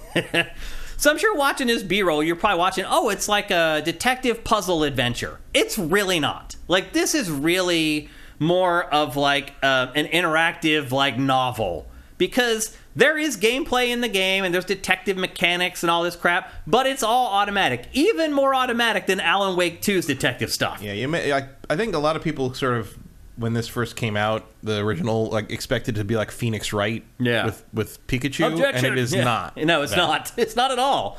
Um, so yeah, it's it's basically a graphic novel or a visual novel that you play through with a plot that at times is shockingly adult and other times is shockingly juvenile. It's really weird to have both of them in the same game. And I understand Nintendo typically is very good at making games that both adults and kids can play together. It's also weird that like the internal insides of the buildings are like modern like apartments, and the outsides are like Studio Ghibli, Right. Like, like Yeah, there's not a consistency rustic, there. cozy European design. Like, Yeah. Um, it's very wordy this game and I you have tell. to talk to everybody because you will go through like 20 pages of dialogue and then finally that character will say something that is actually a clue so you just have to go dang dang dang like i you know for the Is first the clue highlighted in a different color? yeah, Yeah. exactly. And then a little thing pops up that says, "Oh, you have an interrogation clue." And after you've collected enough clues, eventually the game sends you to the deduction screen, where it has like all the clues that you've collected, and then it gives you like this multiple choice quiz, Matt, that literally could be solved by like a two year old. it's it's so weird. This game is like, in one moment it feels like it's made for three year olds. The next moment you're like, wait a minute, they're talking about the mob and like corruption. It's it's got a weird dichotomy to it. The Pokemob. Yeah, the poke, the Pokemob. That should have been the lower third. the Pokemob. Um. So anyway, you talk to people's testimony, you gather clues. There's also like things that you just hunt around and you find that are clues on the ground, and then you go to the deduction interface. You come to your conclusions. Um, you talk to the humans. Pikachu talks to the Pokemon, so you're like this team of like interrogators where you're interrogating the human, and then your Pikachu interrogates the Pokemon to get information out of them, and you get clues from both of them. By the way, sometimes the uh, Pokemon actually have better clues than the human beings do. Um, there's not much actual gameplay. You already saw like that QuickTime event I showed you where Pikachu's trying to run up Exe- Executor. Executor? How do you say that Pokemon? Ex- executor. Executor. Um, or executor. I yeah. guess. And then you you just That's the lawyer version. mash the A button, and that's pretty much how all the QuickTime events in this game are. You just mash. But those are pretty much the only interactive parts of the game. Like you do run around Rhyme City, but you already saw in the B-roll, it's literally one city block with like four buildings. And it's like this weird thing where you can't control the camera, so you're always running towards the camera, trying to get out of the buildings, and re- it's just awkward and weird. It's no Yakuza. Yeah. Um, so it does. It includes the same plot twist as the film. And between the two games, you get the whole plot of the film, which is kind of disappointing. But at the same time, I would argue that it kind of wraps up things a little better because if mm-hmm. you remember at the end of the movie, Matt, it became like a disaster film, Right. and it kind of jumped the shark. Like I thought, it was, every every movie has to end with a giant blue light in the sky. Right. Like I thought it was a pretty good movie, and that kind of ruined the movie for me. This game wraps up the story way better. I'm not going to spoil how or why or whatever, but it does a it has a more satisfying conclusion than the film did, which is kind of surprising. But as I said, there's not much gameplay. The gameplay that is there is mostly quick time events. Otherwise, you just navigate your way around these tiny environments that still require loading screens between each tiny area. It's like, Matt, you go into one room and you go to the next room, it has to load the next room in. Well, look at all that fur shading. And, all, and dude, the loading times between the rooms, it's like five seconds. I, I don't know what went wrong with this game's development, but there's all kinds of technical issues with it. Um, really, the biggest gameplay. it is interesting how much load time is on the Switch, given that there are no discs. yeah, they're cards. I don't get it either. I mean, the cards just sort of. I mean, they, they, no, they do keep the data on the card, don't Yeah, they? they're But even when you install them, they have a lot of Yeah, load time. It's weird. I don't get it either. just not enough RAM, I guess. Yeah. Um, the big gameplay addition to this game compared to the last game is mounts. So eventually you get the ability to be able to ride Pokemon around. Um, and let's see, there's like, you get like each Pokemon that you ride has abilities. So one of them has the ability to track scents, one of them can see through walls, one of them you can use to push heavy objects out of the way. There's also some like top down stealth segments in the game that are just as easy as the rest of it. They're almost like a joke. Um, there are side quests in the game.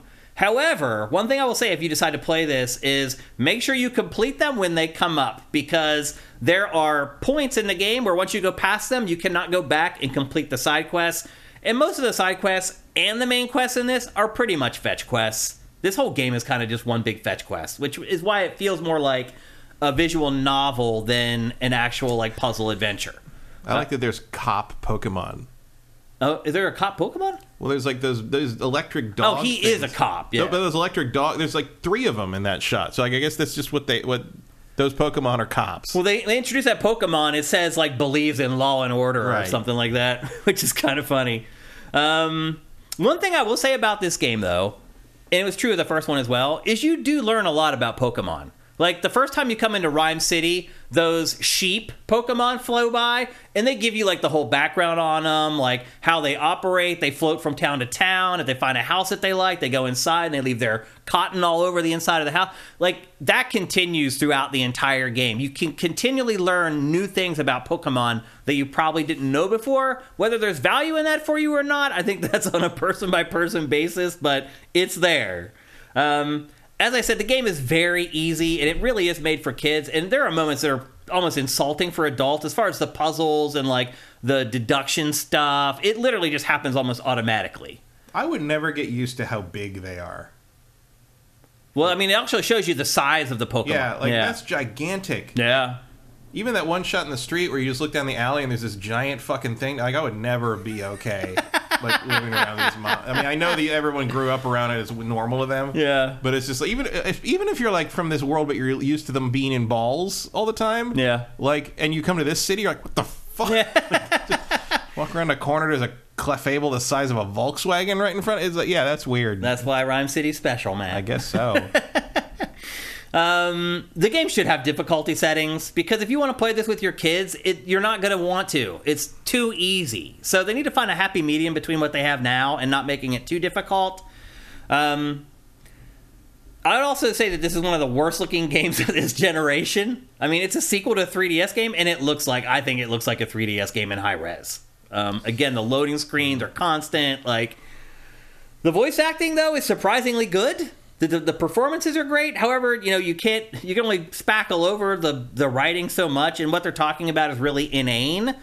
But they do a good job writing it, um, and they do a good job voicing it. It's just that what do you talk about in a game like this? It's just it's not very interesting. Um, its Metacritic average right now, Matt, is 66, which is way too high. And I just want to circle back to the Metacritic score for Call of Duty Modern Warfare 3, where people were like, nope, 5 is the right score, 5 is the right score. I will go to my grave saying Modern Warfare 3 is eight times the game that this game is, that is sitting at a 66 on Metacritic right now. I don't know what these people were playing, what kind of drugs they were on while they were playing this game, but this game is like a four. Like, I, mm-hmm. it is nowhere near a 66. Like, I would only recommend this game to like three year old Pokemaniacs. Like, if you have and most three year olds can't read. Right. So- And you have to read a lot, which means you're going to have to read it to them, which means it will drive you bonkers playing this with a kid, which means I actually recommend it for no one, Matt. I do not recommend anyone buys this game. It's $50 also, which way overpriced for a game that obviously isn't up to scratch technically. I mean, from a craftsmanship perspective, this game is low budget, low rent, and it should have cost low budget, low rent. Um, and again, even if you really liked the film, it spoils the plot in this game.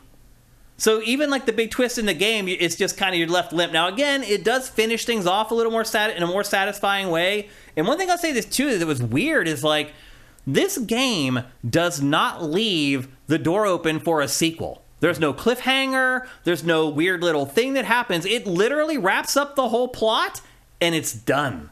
Interesting. That which I was shocked. Especially by. interesting considering that like um, there's still talk of another movie. No, I'm sure they're because that movie did huge. I guarantee there's to be another movie. yeah. Didn't do Sonic numbers, but Yeah, did all right. but I guarantee there's going to be another game too. So I don't know why. Although I don't know. I mean, after Mario, they might be hungry for stuff of that caliber or nothing. That's true. in terms of like revenue. This is- they're making a live action Zelda movie, which with with the guy who produced Morbius and the guy who wrote Monster Trucks it's going to be a disaster. and the guy who directed the Mortal Engines or like that that that movie is going to be a Cruising for a train wreck. bruising. Like you just you just had the biggest surprise animated hit of the last five to ten years, and you're making a Zelda. You sat on the Zelda license for a quarter of a thirty years. Nobody wants a live action a Zelda. live action Zelda movie. Nobody instead? wants that. Nah, I've seen enough fanfic already on YouTube. I don't need more of it. so anyway, I was really disappointed in this game. Um, I had played the 3DS version for like an hour. I think maybe we had Vincent review that for us um, back in the day when it came out. Um, but so I had very limited experience with the first game, but I expected more from this than I got.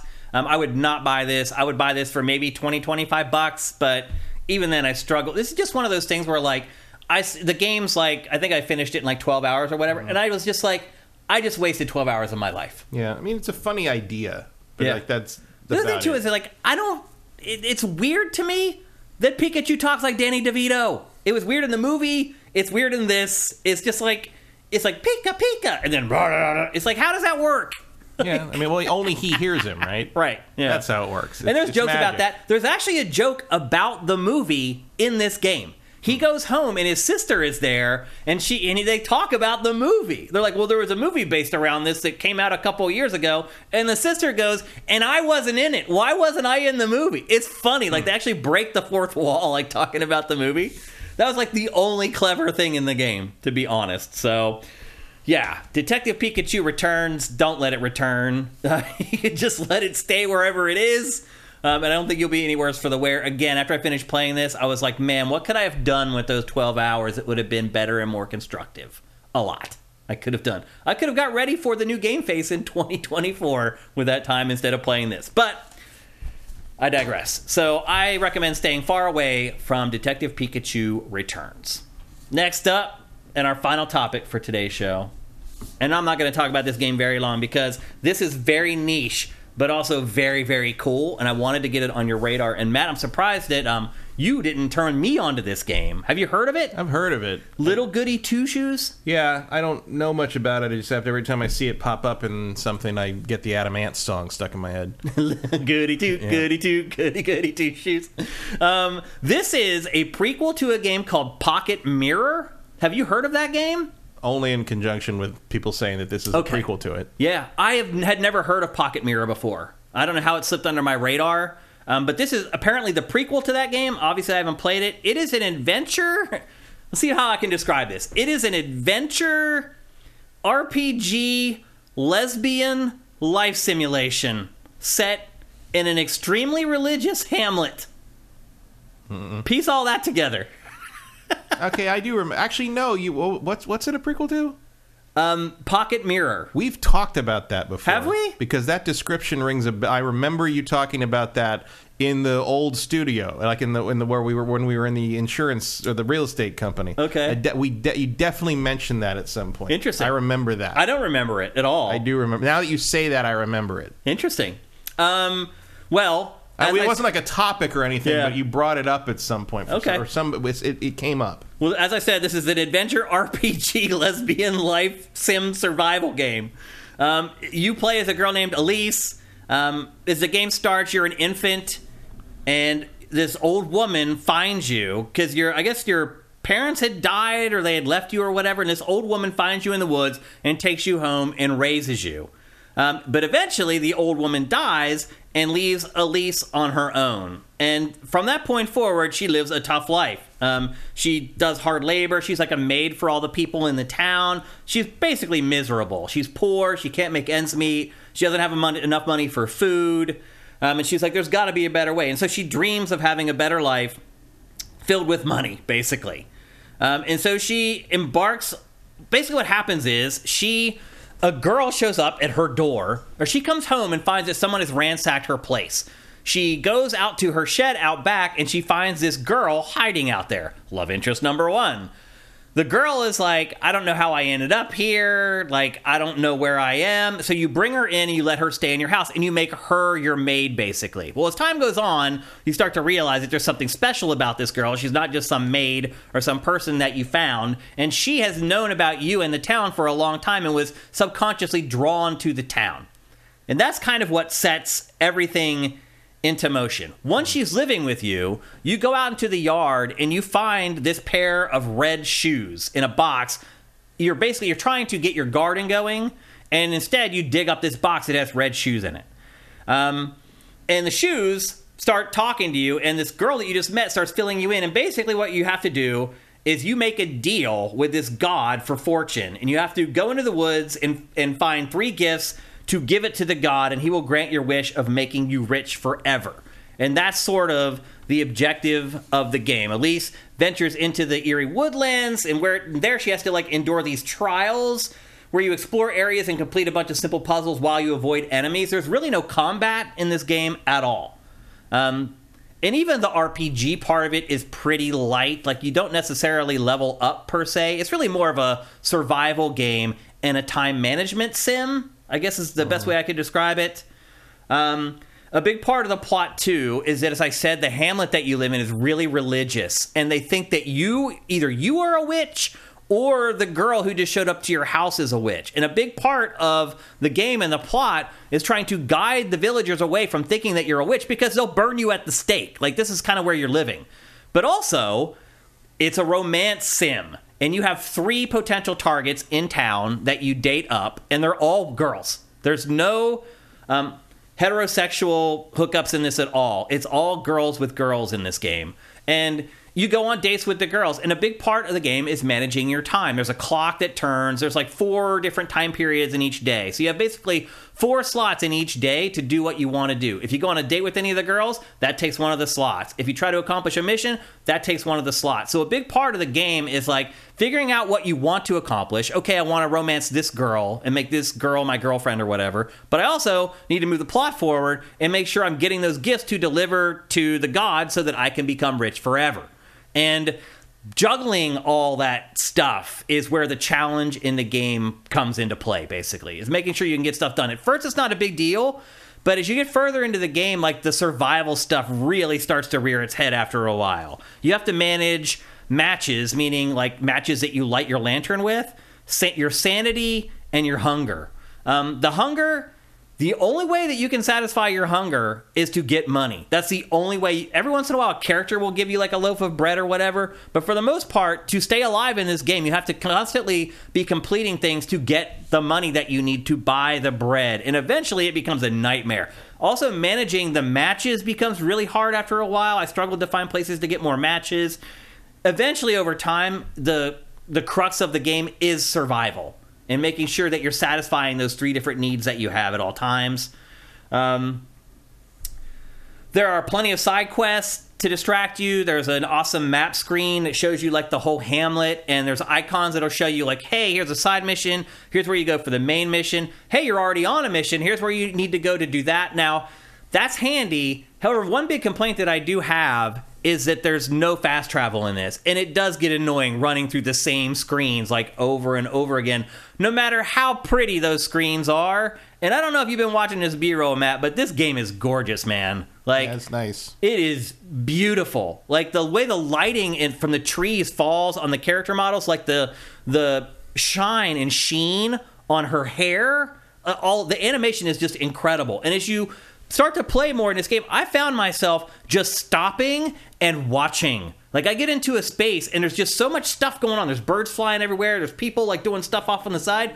I would just stop and just take in the scene. Like I've never seen an art style that looks quite like this game. Like they've done an amazing job. It is just gorgeous pretty much at all times. Um,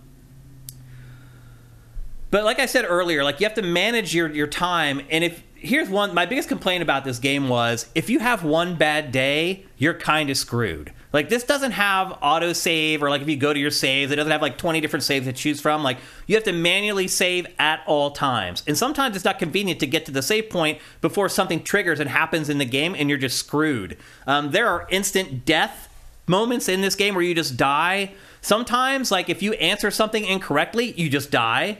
And if you haven't saved, you lose all the progress. So the first thing I would say for anyone who's going to play this, save constantly. I got burned a bunch of different times. So if you do lose health, then again, there isn't really combat in this game, but there are enemies, and you can lose health through that. There healing items for that are plentiful. You never have a problem like being able to heal yourself.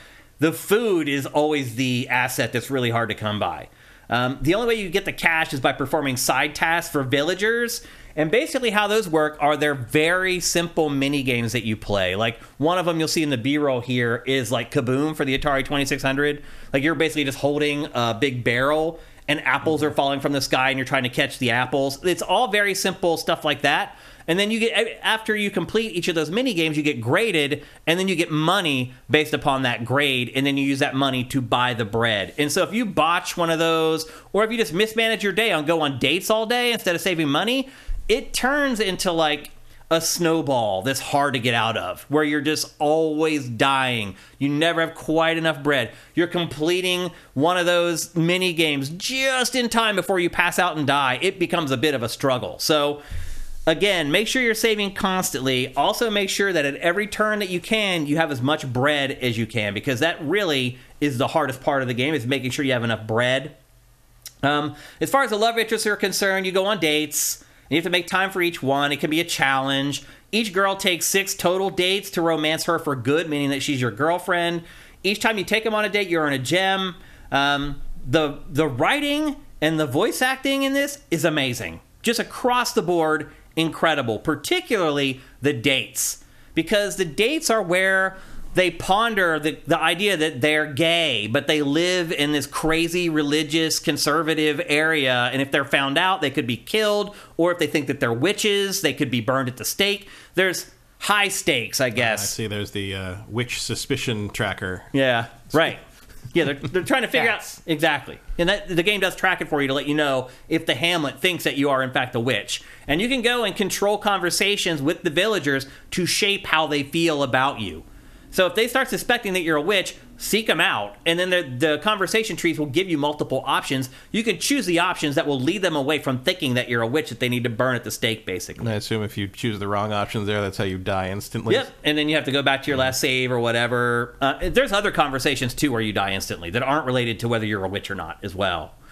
Uh, but like I said, there's just tons of cool little animations going on everywhere. Like it's in 2D, so simple stuff like a character swinging on a swing, like that's hard to animate in 2D. But there's stuff like that all over this game. Um, and again, I just love the look of the game, the charm, how they handle the lighting with the 2D graphics. It's just awesome. Um, one thing I will say though is that like when you get in conversations, there's like multiple art styles that they start sampling, like start piling in as you do the conversation. Like it's weird. It, it feels like there's not a unified art style across the game. Like one of the stills will be in one art style, and then they'll show a still of the two t- characters together, and it's a completely different art style. And then they'll cut very quickly to like this real time cutscene that's working in the engine, and it, it can be like hard to follow. And there was a couple times where I was afraid I had accidentally hit the forward button because it gets jumpy. Like it starts cutting between the different art styles and the cinematics, and it feels a little abrupt and weird at times, but that's just the game. So don't suspect anything is weird like I did. That's just the way that the game is. The music is amazing. I was humming the songs from this game like after I played it for the first time, like the overworld theme. Like I already have it embedded in my head. Um, I can repeat it verbatim already or hum it verbatim. Um, as I said, the save points are sparing. Save anytime you can. Save as often as you can. There's no uh, detriment to doing that, and it will save your butt from having to replay a lot of sections of the game. And then, Matt, you know I hate musicals, right? I've said that many times on Game Face. But there are musical numbers in this game that I loved. They were just crazy and hilarious and weird. They didn't last that long. Like when you first get the red shoes, she does this crazy like dance number in front of the villagers, and the villagers are like, that's the first time they suspect she's a witch. Because they're like, whoa, like what is that? Like you're singing about shoes and like you can't do that in this town or whatever. It's I've never played a game like this, honestly. Sounds like Rhapsody. It really is insane, dude. Like I have never Might be. I wonder if it's the same people. Look at her hair when she runs. It's, it's amazing. Like the art in this is just incredible, and the animation is just awesome. And the little leaves flowing in front of the camera, and the lighting from the trees, like just a gorgeous, gorgeous game. Um, but it also, as someone who likes interactivity, it is very light on gameplay. It doesn't have a lot, so I think for people like that, you may not like it. But I did. Like I enjoyed the crap out of this game. It caught me by surprise out of nowhere. I really enjoyed Little Goody Two Shoes. It is available, as you can see in the lower third, for pretty much everything. The game costs twenty dollars, which is a great. That's like the perfect. Like I haven't finished this yet. I've already played it for like eight hours or so. Already, I've got my twenty dollars worth easily. So I highly recommend this game. I loved it, and I know you're probably looking at this like this doesn't look like the game that Shane usually likes. Exactly. That should. T- here's what I'm talking about with the different art styles, like how they jump back and forth from these stills, and like then the mm-hmm. talking animation. Like it just gets weird and like jumbled up, and then it'll cut to a cutscene really quickly. It's just a little awkward at That's times. a that's a pretty standard anime. It is, thing. yeah. And there's a name for this style of anime, the glass-eyed anime. It's called Toro or To, something like that. Um, It's from the early '90s. It's like called Toro style or Tono style or something, where the girls all look like their eyes are watering it all the time. All the time. I mean, sometimes that's called moe. moe. Yeah, although that's usually more fetishized. Here you're seeing the time of the day change. So every time you complete something big, it cuts to this scene and it shows the time turning to one of the other segments of the day. Here I'm about to die, so that filter that they put over shows you, and I think I'm gonna about to die from like sanity. I'll be honest with you, You about to starve to death during a date? I still haven't. Fi- I think I am. I still haven't figured out how to lower sanity. I don't know what you do to lower it. It seems like certain people you talk to lowers your sanity. I have not figured it out. But I haven't. I think I only died from sanity like once or whatever. So anyway, there you go. That's Little Goody Two Shoes. It's available for everything. It costs twenty dollars, and I recommend it to pretty much anyone. I mean, you can watch this B-roll and figure out whether you're just organically attracted to games like this or not. And if you are, buy this game. You will absolutely love it. I had a ton of fun with the game. What do you think of it, Matt? I mean, it looks cool. Um, I do like the visual a lot. Uh, I just didn't get around to it just because I didn't. I didn't really pay much attention to it. I saw it being mentioned by things. I think it came up in. Um, uh, it's it was in the Game Awards nominees. I think under Oh, it was? under art direction, or maybe Oh, it was asking for people to vote for it for art direction and the player choice. I can't remember. Um, but it has popped. It popped up on Steam. I think on the recommendations. I just didn't pay much attention to it. I think you'll like it. Um, it's it's. I get to a point, especially on Steam, where I'm just like, is there anime? Okay, I'm just sort of. I just, assume, Just filter I it out. I just assume it's porn and let it go. you Yeah. know, like. Yeah. But uh, every once, I mean, it looks to me it reminds me a little bit of uh, Rhapsody uh, on the PS1, Mm-hmm. which was a musical. Um, yeah, also a musical. yeah, uh, which I guess there's a collection of those that came out recently on the PS5. Yeah. Uh, but like, uh, I don't know if there's going to be anything in this as catchy as "We Are the Most Amazing Pirates." Yeah. but um, I remember that we'll one. Uh, but anyway, we, we like to use our last subject, segment on Game Face every week to try to turn you on, onto some smaller games that may fly under your radar, and that's what we're doing with uh, Little Goody Two Shoes. This is actually uh, well, maybe it's not indie because it is published by Square. Square Enix, yep. I don't know. Depends where where that came from. Yeah. I saw Geoff say that the reason Dave the Diver is nominated is, because basically he said indie is a vibe, not a Basically not a what we talked about. Which is yeah, but then you should call it best indie game, not best independent game. That's a good because those two those two words mean two different. Uh, indie, like like I said, you could get the cover of it's a vibe thing. Mm-hmm. Independent is not what people say when they describe a game like that. They don't say, "Oh, that's a great looking independent game." They say indie game. So Yeah. go with the slang. Don't say the full word because the full word means things. Yep. All right, we're almost done, but before we go, here's our word from our sponsor, SoundWizardry.com. Experience the realm of extraordinary audio with Sound Wizardry. With a decade long journey in sound design, we animate your movies and video games with the breath of sound. Our wide ranging services include sound design, Foley, sound mixing and mastering, audio implementation, dialogue mastering, and the crafting of unique sound effects from freshly recorded material. Our portfolio contains Baldur's Gate 3, Steven Universe, Alan Wake 2, Gwent, Cyberpunk 2077, and more. Visit soundwizardry.com and let us transmute your vision into an auditory marvel.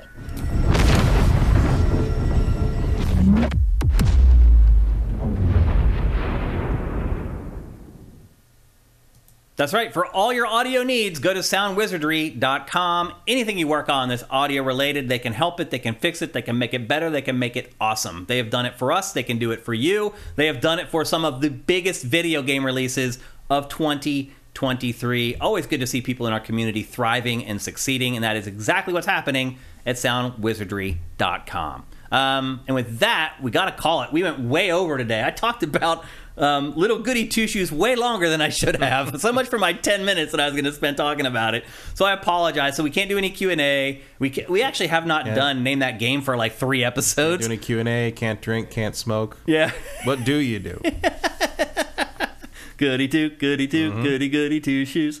Um, so anyway, my head for the rest of the day. So that's Well, listen, if you want to support us, the easy way to do it is at Patreon. Head to patreon.com slash sifted, S-I-F-T-D. You can pledge whatever you want there, and you get something for every dollar you pledge. Even for a dollar, you get access to our exclusive forums and the ability to create your own forums that other people can join, and the rewards just go up from there. $4 gets you all our content early, Game Face four days early, Pachter Factor a week early. If you can't help us with that, you can always just go and review the show on whatever podcast service you're listening to. You can like, you can subscribe on YouTube, you can do all that stuff. You can leave a comment on YouTube. That helps with the algorithm. There's so many things you can do to help us, and not all of them require money. And any of them that you do, we will thank you for them very, very much. Um, so thanks to everybody in the chat. I'm really sorry we didn't get to any Q&A today. Norix Nessie, thank you for Twitch Prime. I see you in there. Um, I really apologize that we didn't get to it. Next week, maybe. I did a poor job managing today's episode. That's all on me. Um, so I'll take the hit for that one.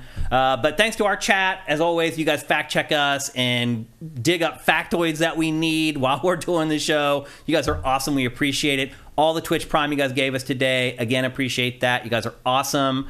Um, we'll be back next week, and we'll have two big games in next week's episode. We'll have Avatar, which I think I'm getting code for that today from Ubisoft, and then we'll also have uh, Dragon Quest Monsters, uh, which is coming exclusively to Switch. Uh, I think I get code for that maybe tomorrow or something. So anyway, we'll have two big games in next week's episode. We can't wait to see you then. Have yourselves a great week. Game faces up and out.